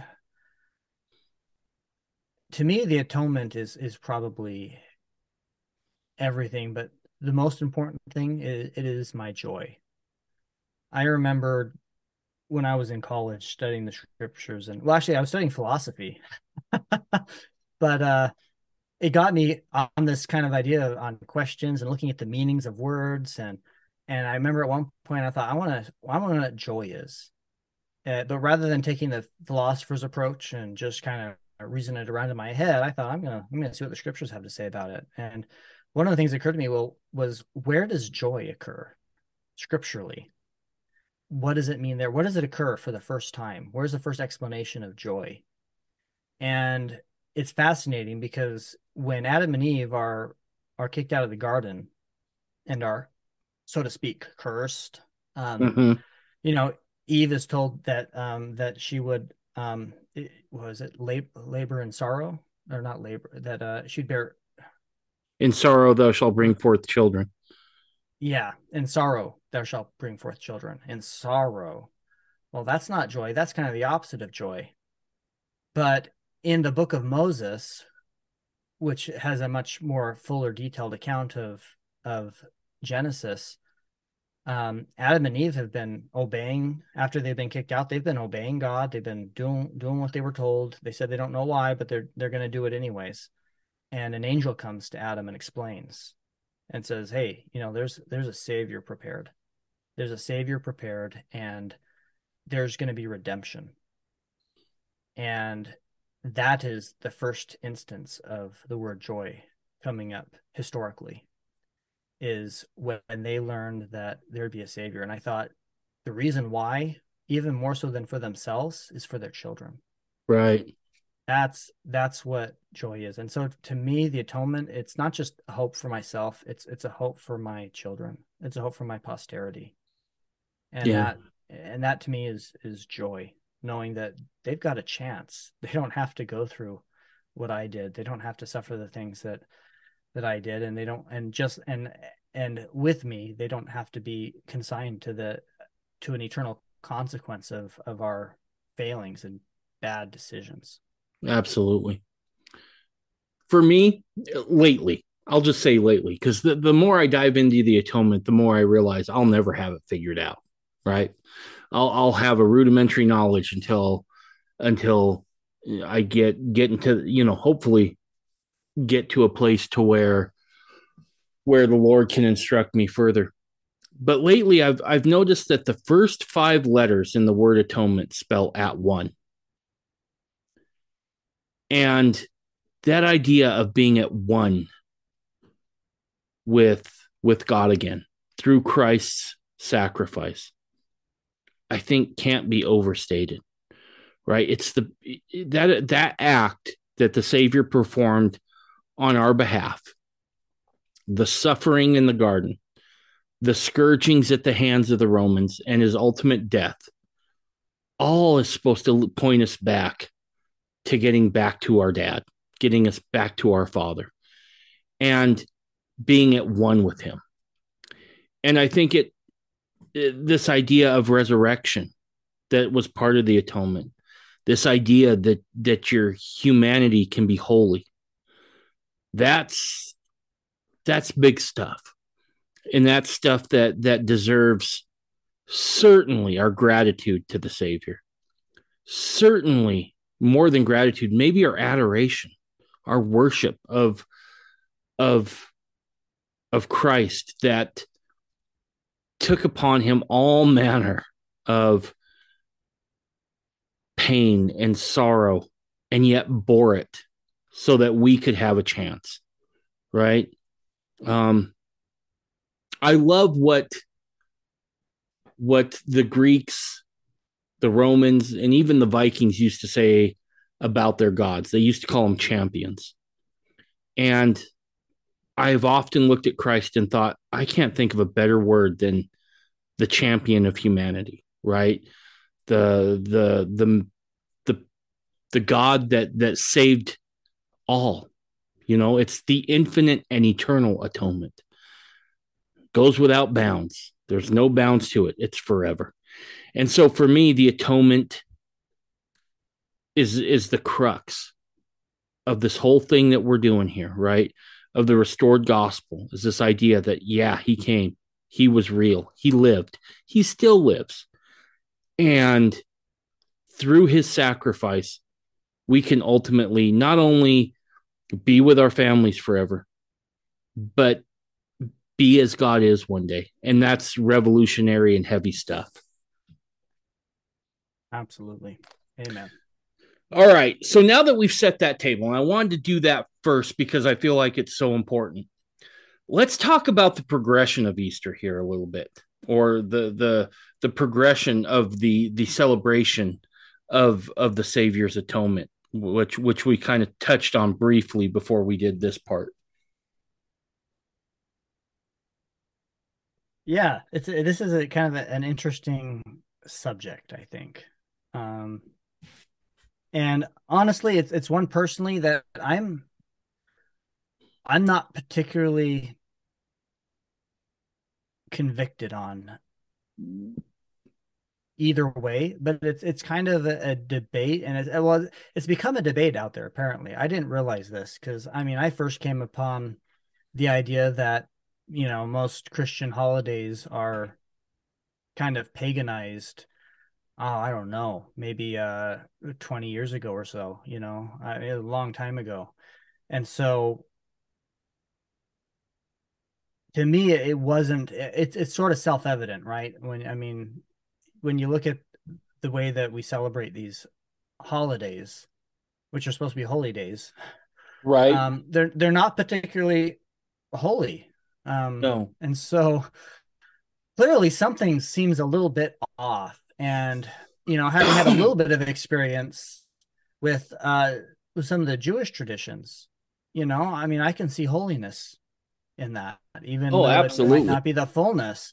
There's there's something there, but you know, you look at the way that we traditionally celebrate things like Easter and Christmas, and it's just like, hmm, I don't know. It seems pretty hollow and empty at best.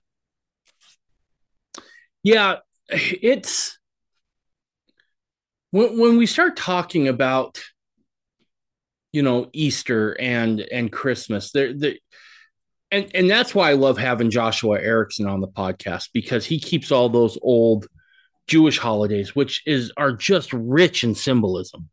Um, and I feel like we as Mormons can take a lot away from that. Because if this is the if this is the you know the restoration of all things, certainly we have to look at some of those early holidays and those feasts and and ask ourselves, um, are there different ways we can do this? Yeah, absolutely. Um, but you know, it's interesting. So I, I served a mission in Korea, and they've got this holiday they call Chuseok, and it's a traditional thing, and it's eh, you know the early Christians labeled it ancestor worship and and forbade it. Um, but I even the Christian Koreans, most of them still still follow this tradition, and it's not really a. I don't believe it's intended as a deification of their dead. I think it's a a respect and honor of their dead that had departed. And they've got their own kind of feasts and, and ceremonies around it, which I think are actually pretty beautiful. And they do this around the time of, of Thanksgiving in the US, but it's on the lunar calendar, so it kind of shifts around. And I, I had an opportunity to participate with a Korean family. I was invited into their home and and was able to experience that with them. And it was a beautiful experience. And I remember thinking, you know, this I think there's a lot of value in remembering our ancestors and those who came before us, even if they're not God. Um, there's a lot of value in remembering them and respecting their lives that allowed us our lives. And so, you know, I kind of took away with that thinking, you know, I want to, when I get back to the States, when I get a family of my own, I, I want to continue I want to develop that tradition. I want to bring that kind of a tradition into my family. It might not be explicitly Christian, but it's it's kind of beautiful and it can bring a lot of awareness and connection to our ancestors who are a vital part. I mean, and if you look at the um uh the the Malachi prophecy that you know that before the day of the Lord that the that you turn the hearts of the children to the fathers and the fathers to the children all that stuff that's uh, that's a part of the restoration too is is recognizing um and loving and serving our ancestors. And so um so i thought that anyways so i mean to me i'm not i'm not a hardcore fundamentalist when it comes to holidays, and where I mean, you know, some Christians are just like, if it's not in the Bible, it's it's it's of the devil, and and it should be forbidden. I don't think that's necessarily the case, as long as what's being practiced is enlightening. And uh, but honestly, I mean, sure, Christmas and Easter, I remember them being kind of fun times as a kid, but they they weren't particularly enlightening. No, no, and I think that's that's the challenge we have as parents now, right? Is to somehow maybe take those things back, right? Take take those things back. I will say Easter, I think, presents some unique challenges, um, in the sense that even the name Easter, you know, is is Ishtar, right? And when you start studying who Ishtar was, she's an abomination of a god, right? Mm-hmm. Her her her adherents would would uh, go through. Well, I'm just going to call it like it's. I see it here. This is going to get me another strike. Um, they would transition from male to female. That was one of the mm-hmm. ways they would do it. Uh, as as her priests or priestesses is is this idea of changing from man to woman and woman to man. Uh, it was absolutely an abomination. Um, the egg, right? That that we all liked color as kids and and whatnot. Um, those are, you know, that that has symbolism back to her fertility rites, and so some of this is deeply interwoven, and and we have a real challenge, I think, of of trying to parse it out. And I never used to be this guy either. I was more the guy like you're reading mm-hmm. too much into it and you know, you're you're diving too deep and but the more I looked at it, the more I was like, "Ooh, ooh. This is not good." Oh yeah. No, I remember that. Like I remember growing up you know, Disney movies, you know, Aladdin, Little Mermaid, oh, whatever, it's fun games. I, well, I kind of grew up with it, so you know, I've got this this kind of nostalgic attachment to it. But then I, I watch it as a parent, and it's like, I don't want my kids watching this. This is this is a story about, you know, this is kind of glorifying theft. This one's kind of glorifying disobeying your parents and making deals with the devil instead. And don't worry, it's got a happy ending because Disney right. wrote it. And suddenly it's like, hmm, man, I, I used to not be that guy, but oh, I'm starting to become that guy because yeah, man, once you kind of pull back the curtain on some of this stuff, it's like it.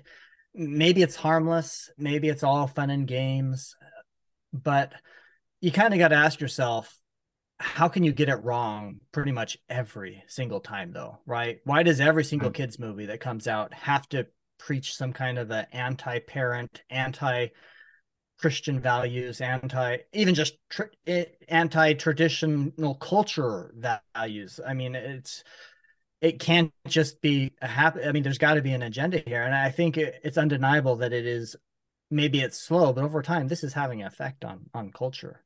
It absolutely is.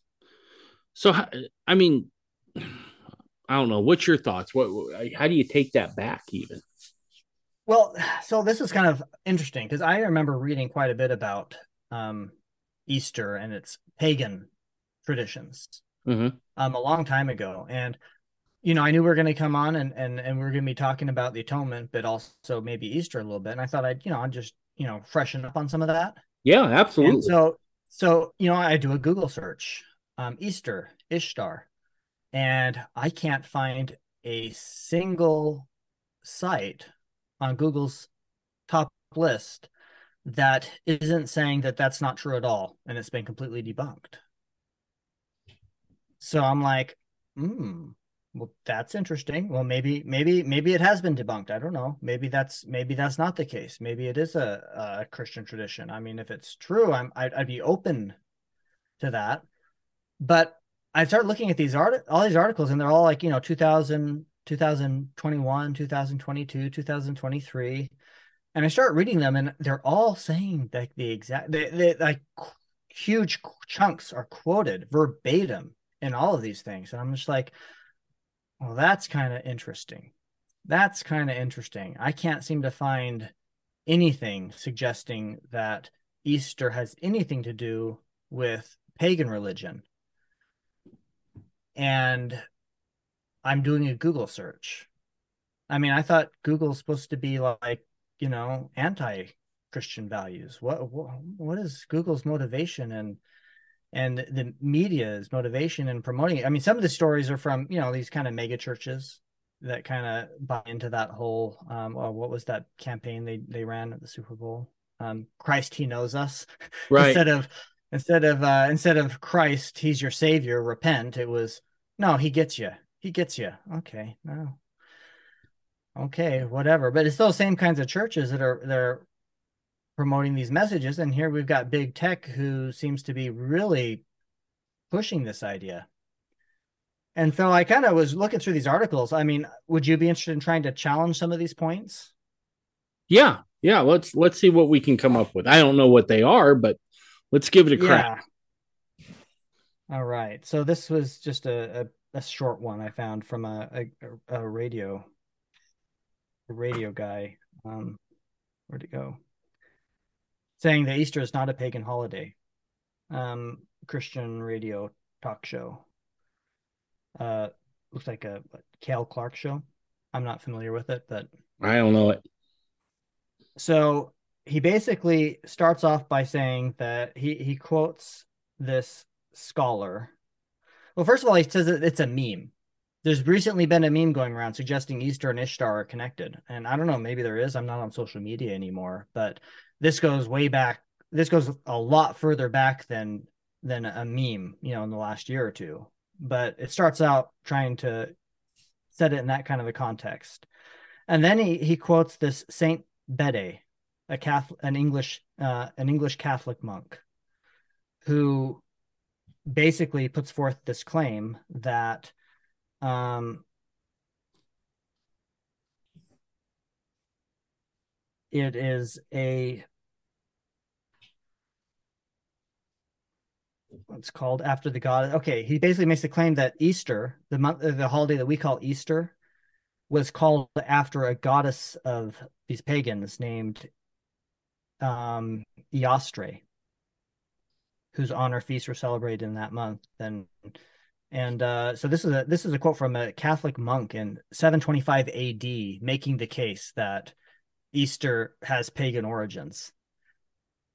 Um, but apparently, and I think this would be worth going over because I keep finding these points everywhere when I look for this now. So that's why I was like, you know, I I want to bring this up because if anybody's listening to this and they and they decide to do their own Google search on it, they're probably going to find this kind of an article because this is just right everywhere. So this guy claims there's several things worth noting about Saint Bede's writing. First, it's worth reiterating that this is the only piece of writing in human history that mentions the goddess Eostre. Okay, hmm. well, I find that kind of interesting. Um, however, have you ever read some of the church history stuff like written in journals from the actual journal, like the handwritten type journal sure. copies of sure. saints? Um, it was shocking to me at first how challenging spelling apparently was. Yeah. Not even that long ago. I mean, today with computers, autocorrect, our, our current education system, it seems pretty straightforward, but I don't think spelling was nearly as, as straightforward in the past. And especially when you're trying to describe the name of some god in some religion who might be using an entirely different language than than you're using. How do you end up coming up with that? So I mean, he's saying that this this goddess Eostre doesn't show up, isn't mentioned anywhere else. Well, what does he mean by the goddess Eostre? Because there's also in the pagan world you often had gods being transplanted from culture to culture to culture. And each culture they uh, one culture would go to ba- you know they'd go to babylon oh i like that god. Well, we're going to take that god back to our people but in our language we're going to call that god and they'll come up with an entirely new name. Sometimes they're phonetically similar sometimes they're not similar at all. And uh, that was a pretty common practice. So uh, just because you can't find a goddess by that specific spelling I don't think that necessarily means that, that that this guy was up in the air. I mean, he had to have come up with it somewhere. I mean, do you think this Catholic monk was just like, I'm gonna make up a a fake goddess? And I mean, everybody around him would probably be like, um, nobody's ever heard of that goddess. You're lying. What you just wrote there that that isn't true. Yeah, I mean, you wouldn't do that, right? Right. The the and here's the other thing. We know for a fact that the gods were shared across culture. It happened a lot between um, uh, Rome and Egypt. Um, Isis and Aphrodite. And then you can trace it back further. So I, I just read a fascinating book about this, and I can't recommend it enough. It's uh, uh, by a guy who was born Jewish and then became a Christian minister, and his name's Jonathan Cahn. And he has a book called Return of the Gods, and he does. I, I recommend it. He does a very good job of documenting how those those in in parentheses here for anyone not watching gods how they how they they they went from one society to another right through trans through through you know people visiting Egypt and then they take it back to Rome. So if you look at like Isis in Egypt, well, you saw that the Romans identified her as Aphrodite. Likewise, the Babylonians, Isis was Ishtar. And so when this mm-hmm. Catholic monk starts finding this other name, you got to ask a question. He's probably not familiar with with whatever the Babylonians were speaking or with whatever the the native tongue was of the Egyptians. Um, maybe he was really good with Latin, but we know Latin wouldn't come across the same way. So I think there's enough there that you got to say, okay, it looks to me like this was one of those cases where this god was carried in by her adherents to to a different civilization, and that's how he was able to translate it. Yeah, exactly. I, that's that's what I come to too. I don't think that really proves anything, just because you don't find that specific spelling of this god. That right. doesn't mean he wasn't talking about Isis or Istar. And then his second point is really kind of the same, actually. He says, as as Sorensen mentioned, it's more likely that Saint Bede was mistaken about this adoption for several reasons. Um, Eostre does not appear in any of the surrounding mythologies as she would if she were a goddess you can't make that judgment unless you know the story of this goddess, though, which this Catholic priest didn't share. I mean, without the story, how can you know whether that goddess existed in any of the other surrounding cultures' mythologies? They don't keep the same names to these things. You wouldn't expect them to keep the same names. Um, even within a single society, too, the, the names change over time. Well, let's just look at Christianity, right? When Christianity starts out, the name of Jesus in in Aramaic and Hebrew is Joshua, right? Mm-hmm. And then the Hellenized version of that becomes Jesus.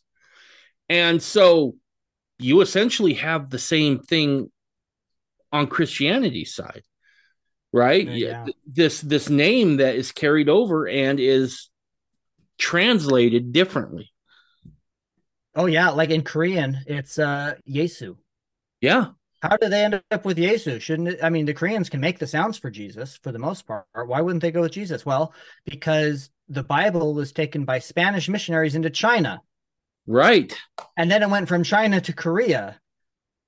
And and so they pronounce the J as a as a yay, and it's it's it's Yesu. So yeah, it that argument that that guy makes in that art in that article holds no water. None. Yeah. So those are his first two arguments, and I agree. I think they're very, very weak. Uh, that doesn't prove or disprove anything other than that pagan gods are diverse in interpretation and, and in, in name and in pronunciation. Even even Ishtar, you know, I think that we pronounce different people have different phoneticizations of of how they yep. even say that. So so here's where it gets a little more interesting. Um, Thirdly, if she was a local goddess, why would the Catholic Church adopt and Christianize a springtime celebration of hers? Well, I think you have to look at the Catholic Church as an extension of Rome. And we know for a fact Rome did this a lot, right?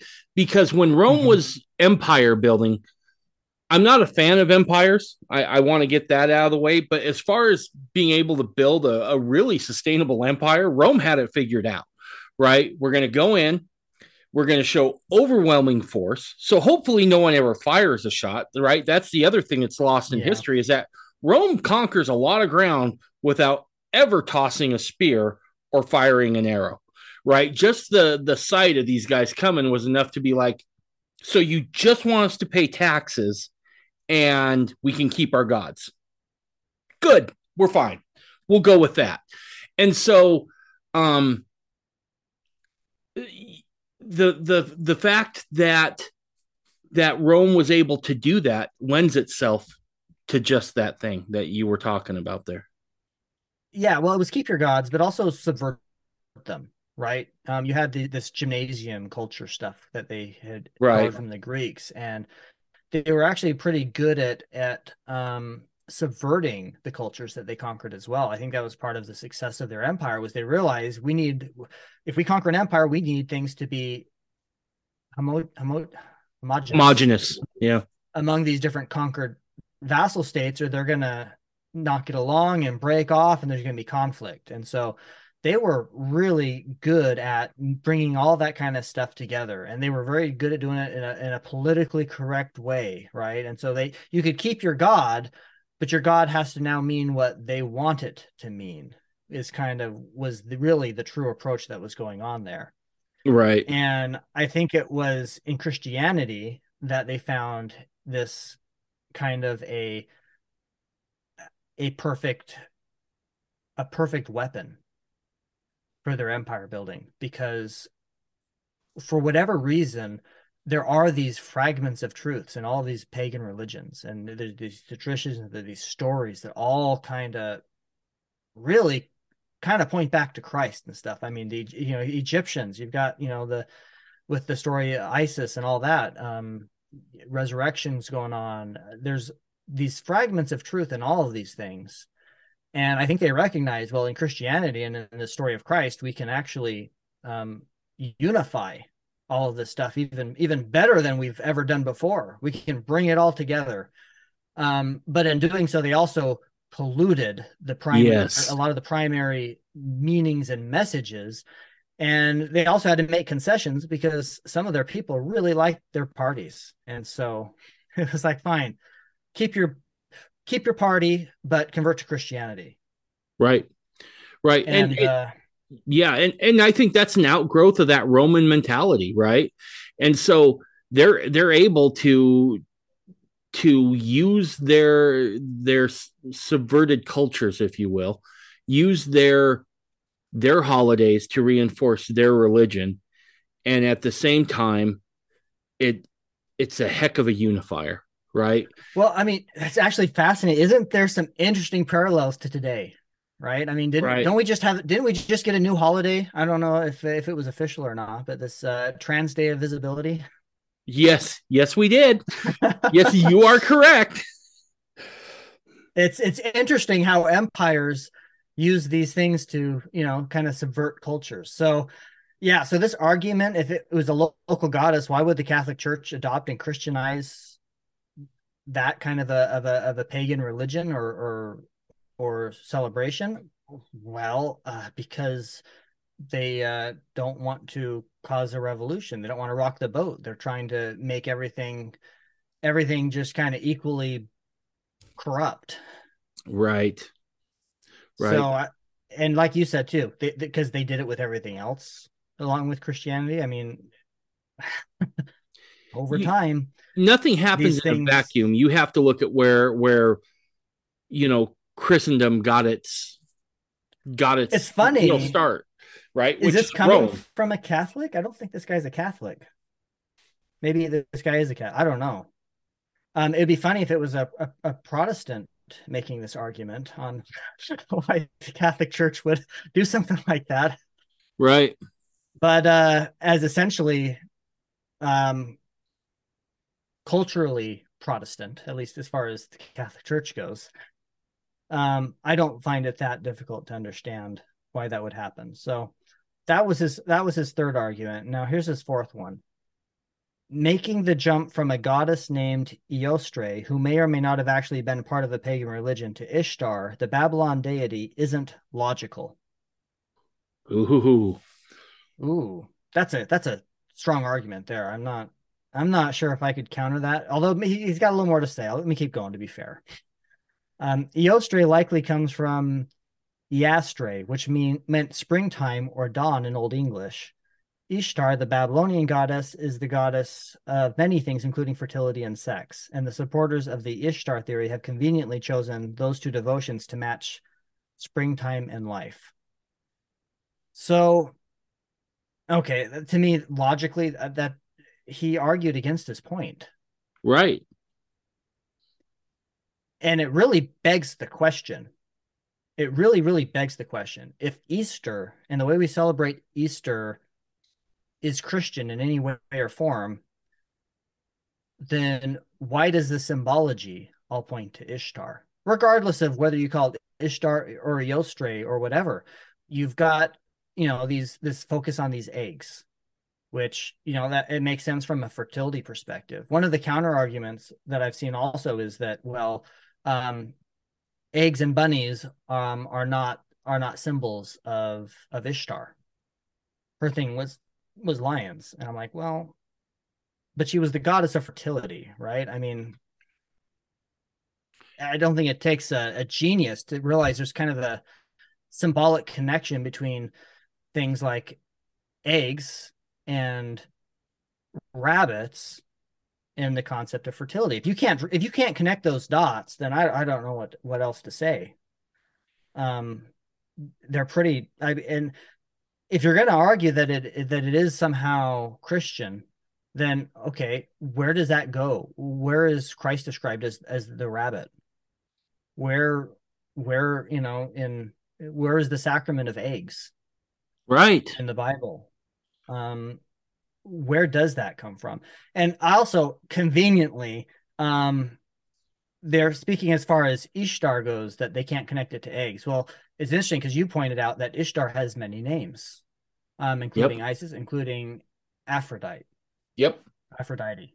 I, I, I might pronounce that wrong, but no. Um, um, and one of them also is is is this idea of Venus and the birth of Venus in an egg or a clamshell.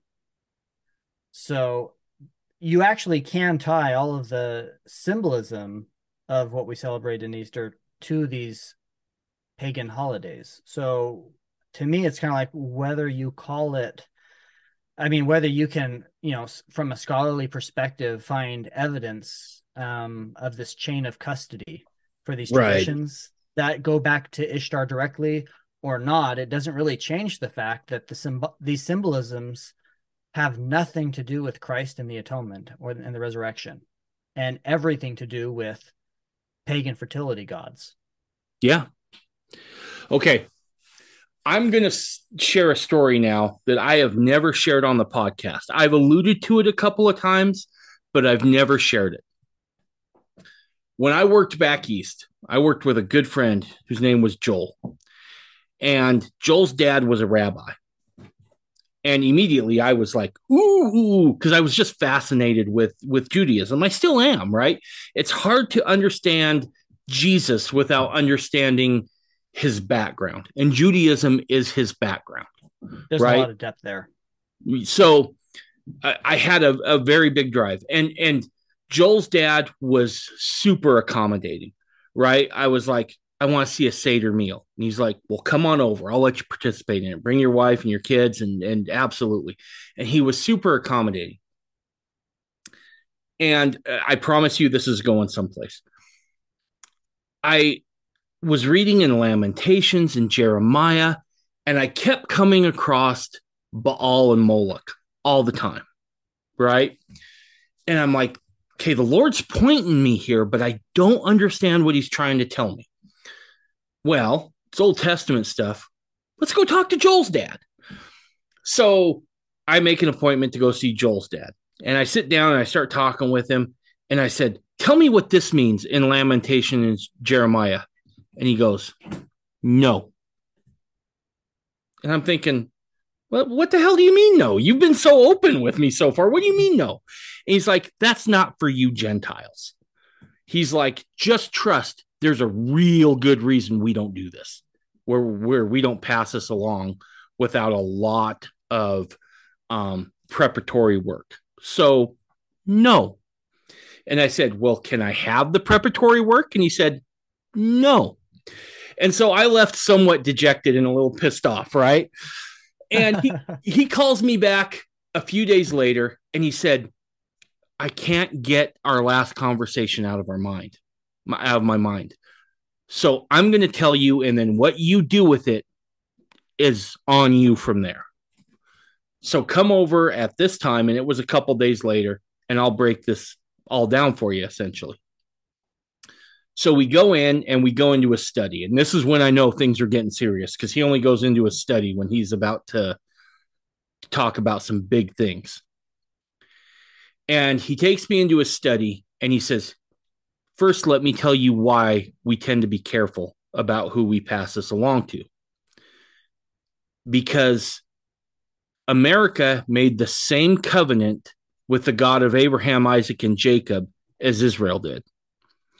And every time Baal or Moloch shows up, that nation falls.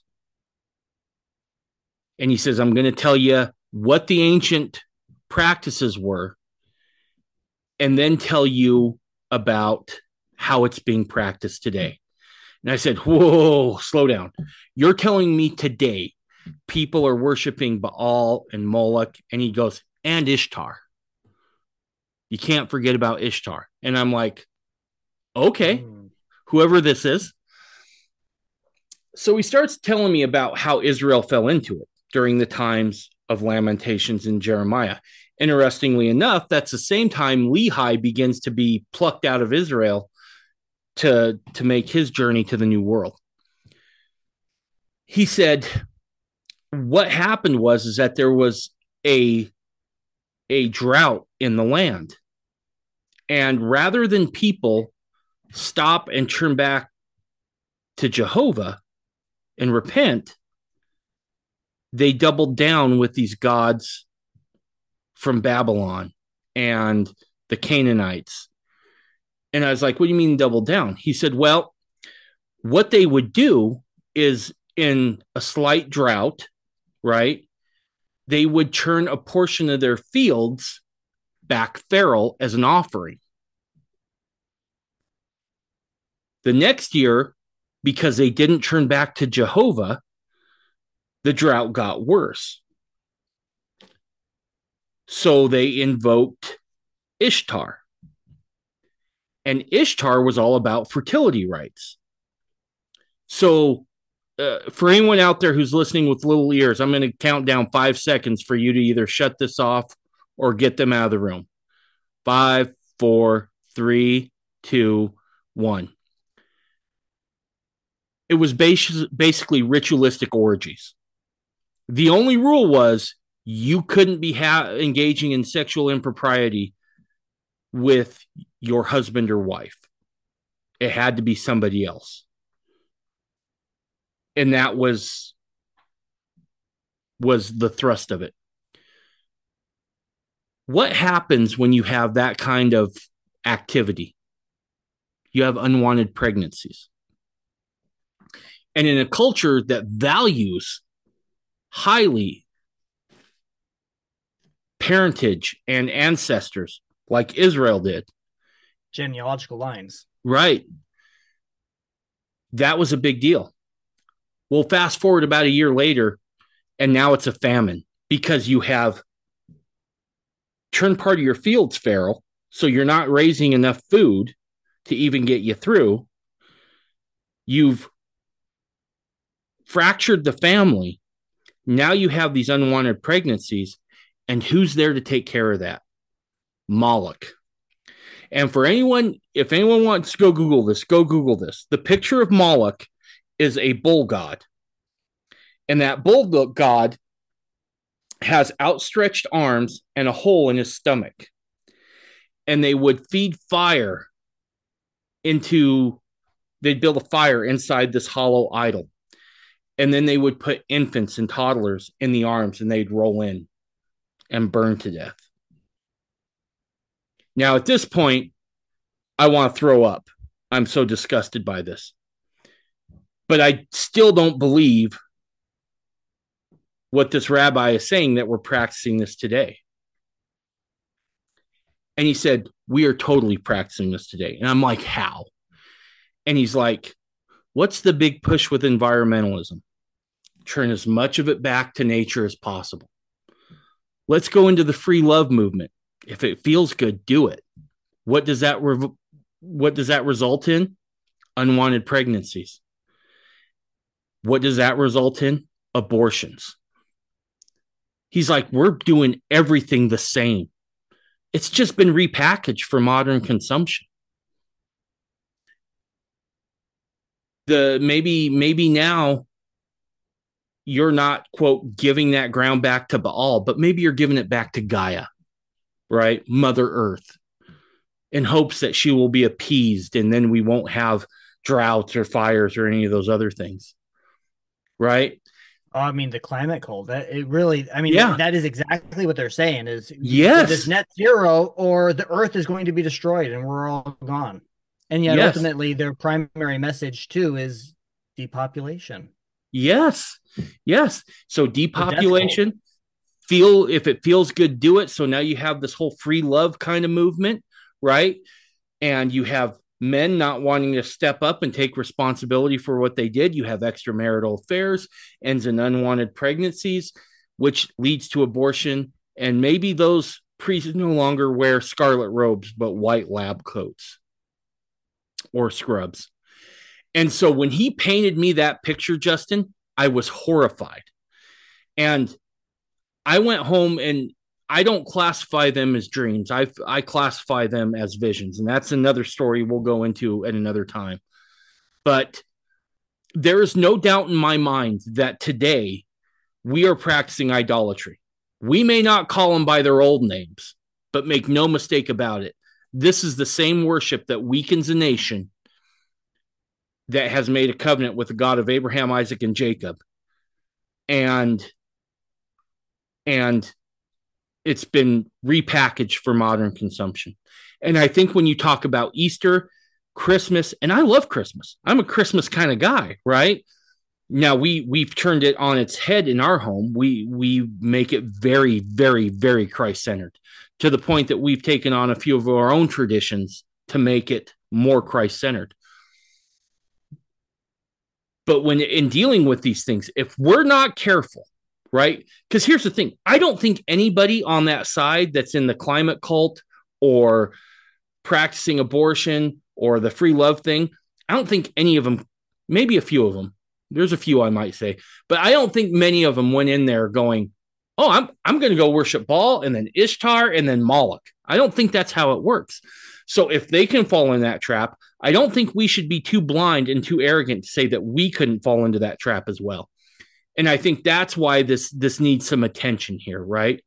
Is if you if we're going to celebrate this meaning the the resurrection and the atonement of our savior we need to take it back. And we need to be forceful about how we do it within the walls of our own home and make sure that we instill that into our children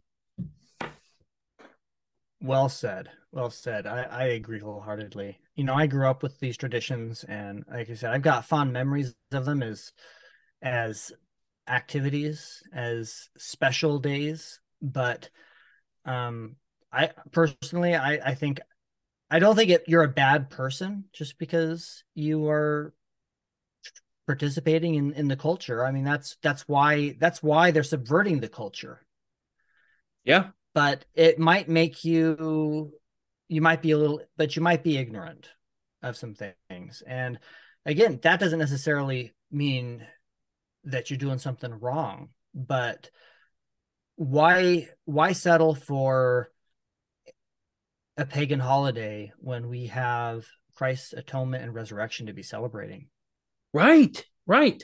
That's that's exactly right. And here's the other thing, right?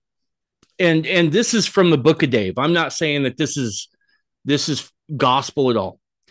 But if if if our Father in heaven had certain angels that were captains of things, right? You can think of Gabriel. You can think of Raphael. You can think of, you know, any of those other angels? What makes you think that the the adversary wouldn't have his own? And I find it interesting that about the same time that Easter's around, where one of the practices, here we go, we're gonna go for two strikes on one episode. Um, we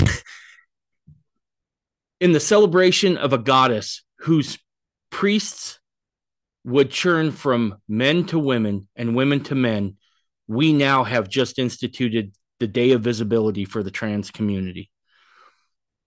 Those gods are still at work, and we need to be very vigilant to make sure that we we are not participating. We don't have to be we don't have to be overbearing about it. We just have to be deliberate. And when we decide to be deliberate, there's a lot of things we can take and reincorporate. And I'm all for using, look, the children of Israel, they used gold that was out of Egypt to create the Ark of the Covenant as well as the golden calf. So we can take those things and repurpose them and make them and consecrate them and make them gods. But that means that we as parents have to be deliberate in doing it. Amen. I couldn't agree more. And uh you know, I mean, even in my own family, I, I, I do have some positive memories around, about Christmas and the kind of the Christmas feel and that culture's there. It doesn't seem to be actually it doesn't seem to be there anymore. I don't know what I don't know what's happened to Christmas these days. It's not like it was when I was a kid.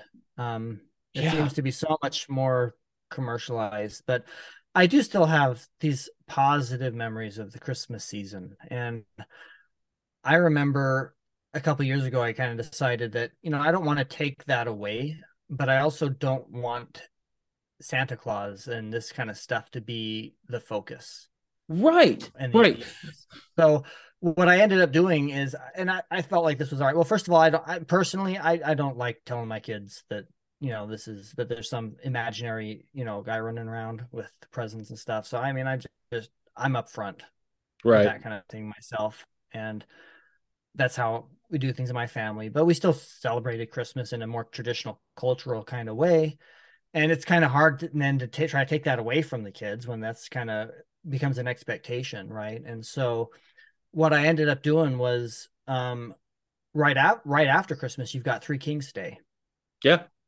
And that's more of a of a Catholic tradition. And that's not something that I'd ever celebrated. And I thought, wow, well, you've got um fertile ground here. It's a great concept, and I can make anything I want out of this because um well because i'm not catholic and there's no no there's no expectation and my family built around it so we ended up doing this really really cool countdown from christmas to the to the uh to three kings day to ascension um and it was actually really powerful. We just took every single day we had some special little thing that evening like a mini family home evening talking about christ leading yeah. up to that. And and, and you know it's kind of funny because in the restoration you know we know that christ wasn't born on christmas eve no no. no he wasn't. So we don't need to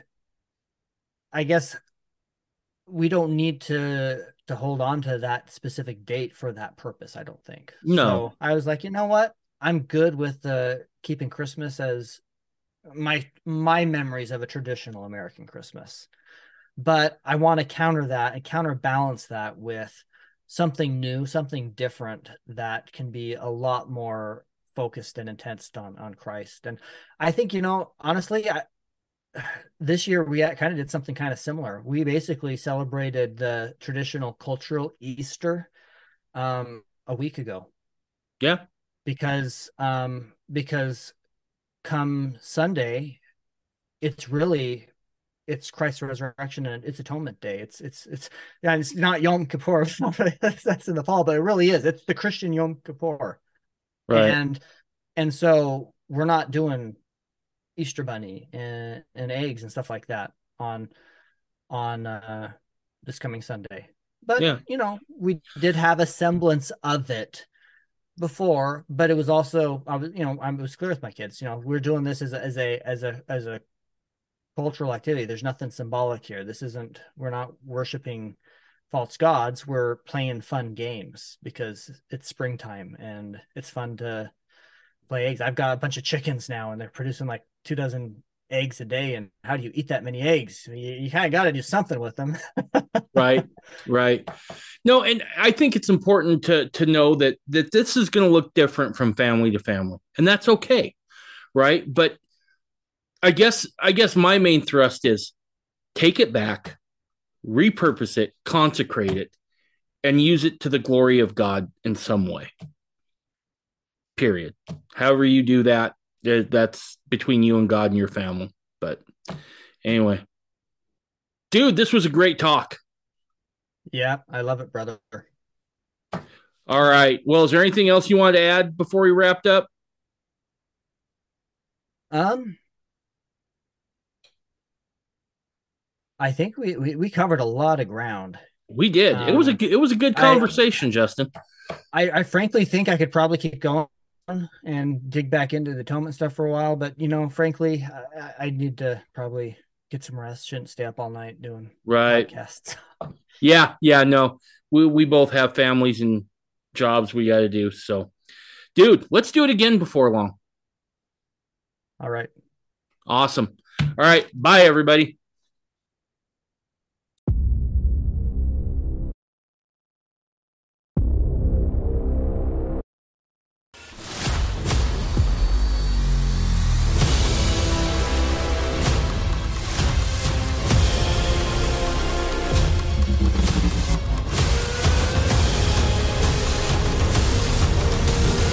You're listening to the Mormon Renegade Podcast.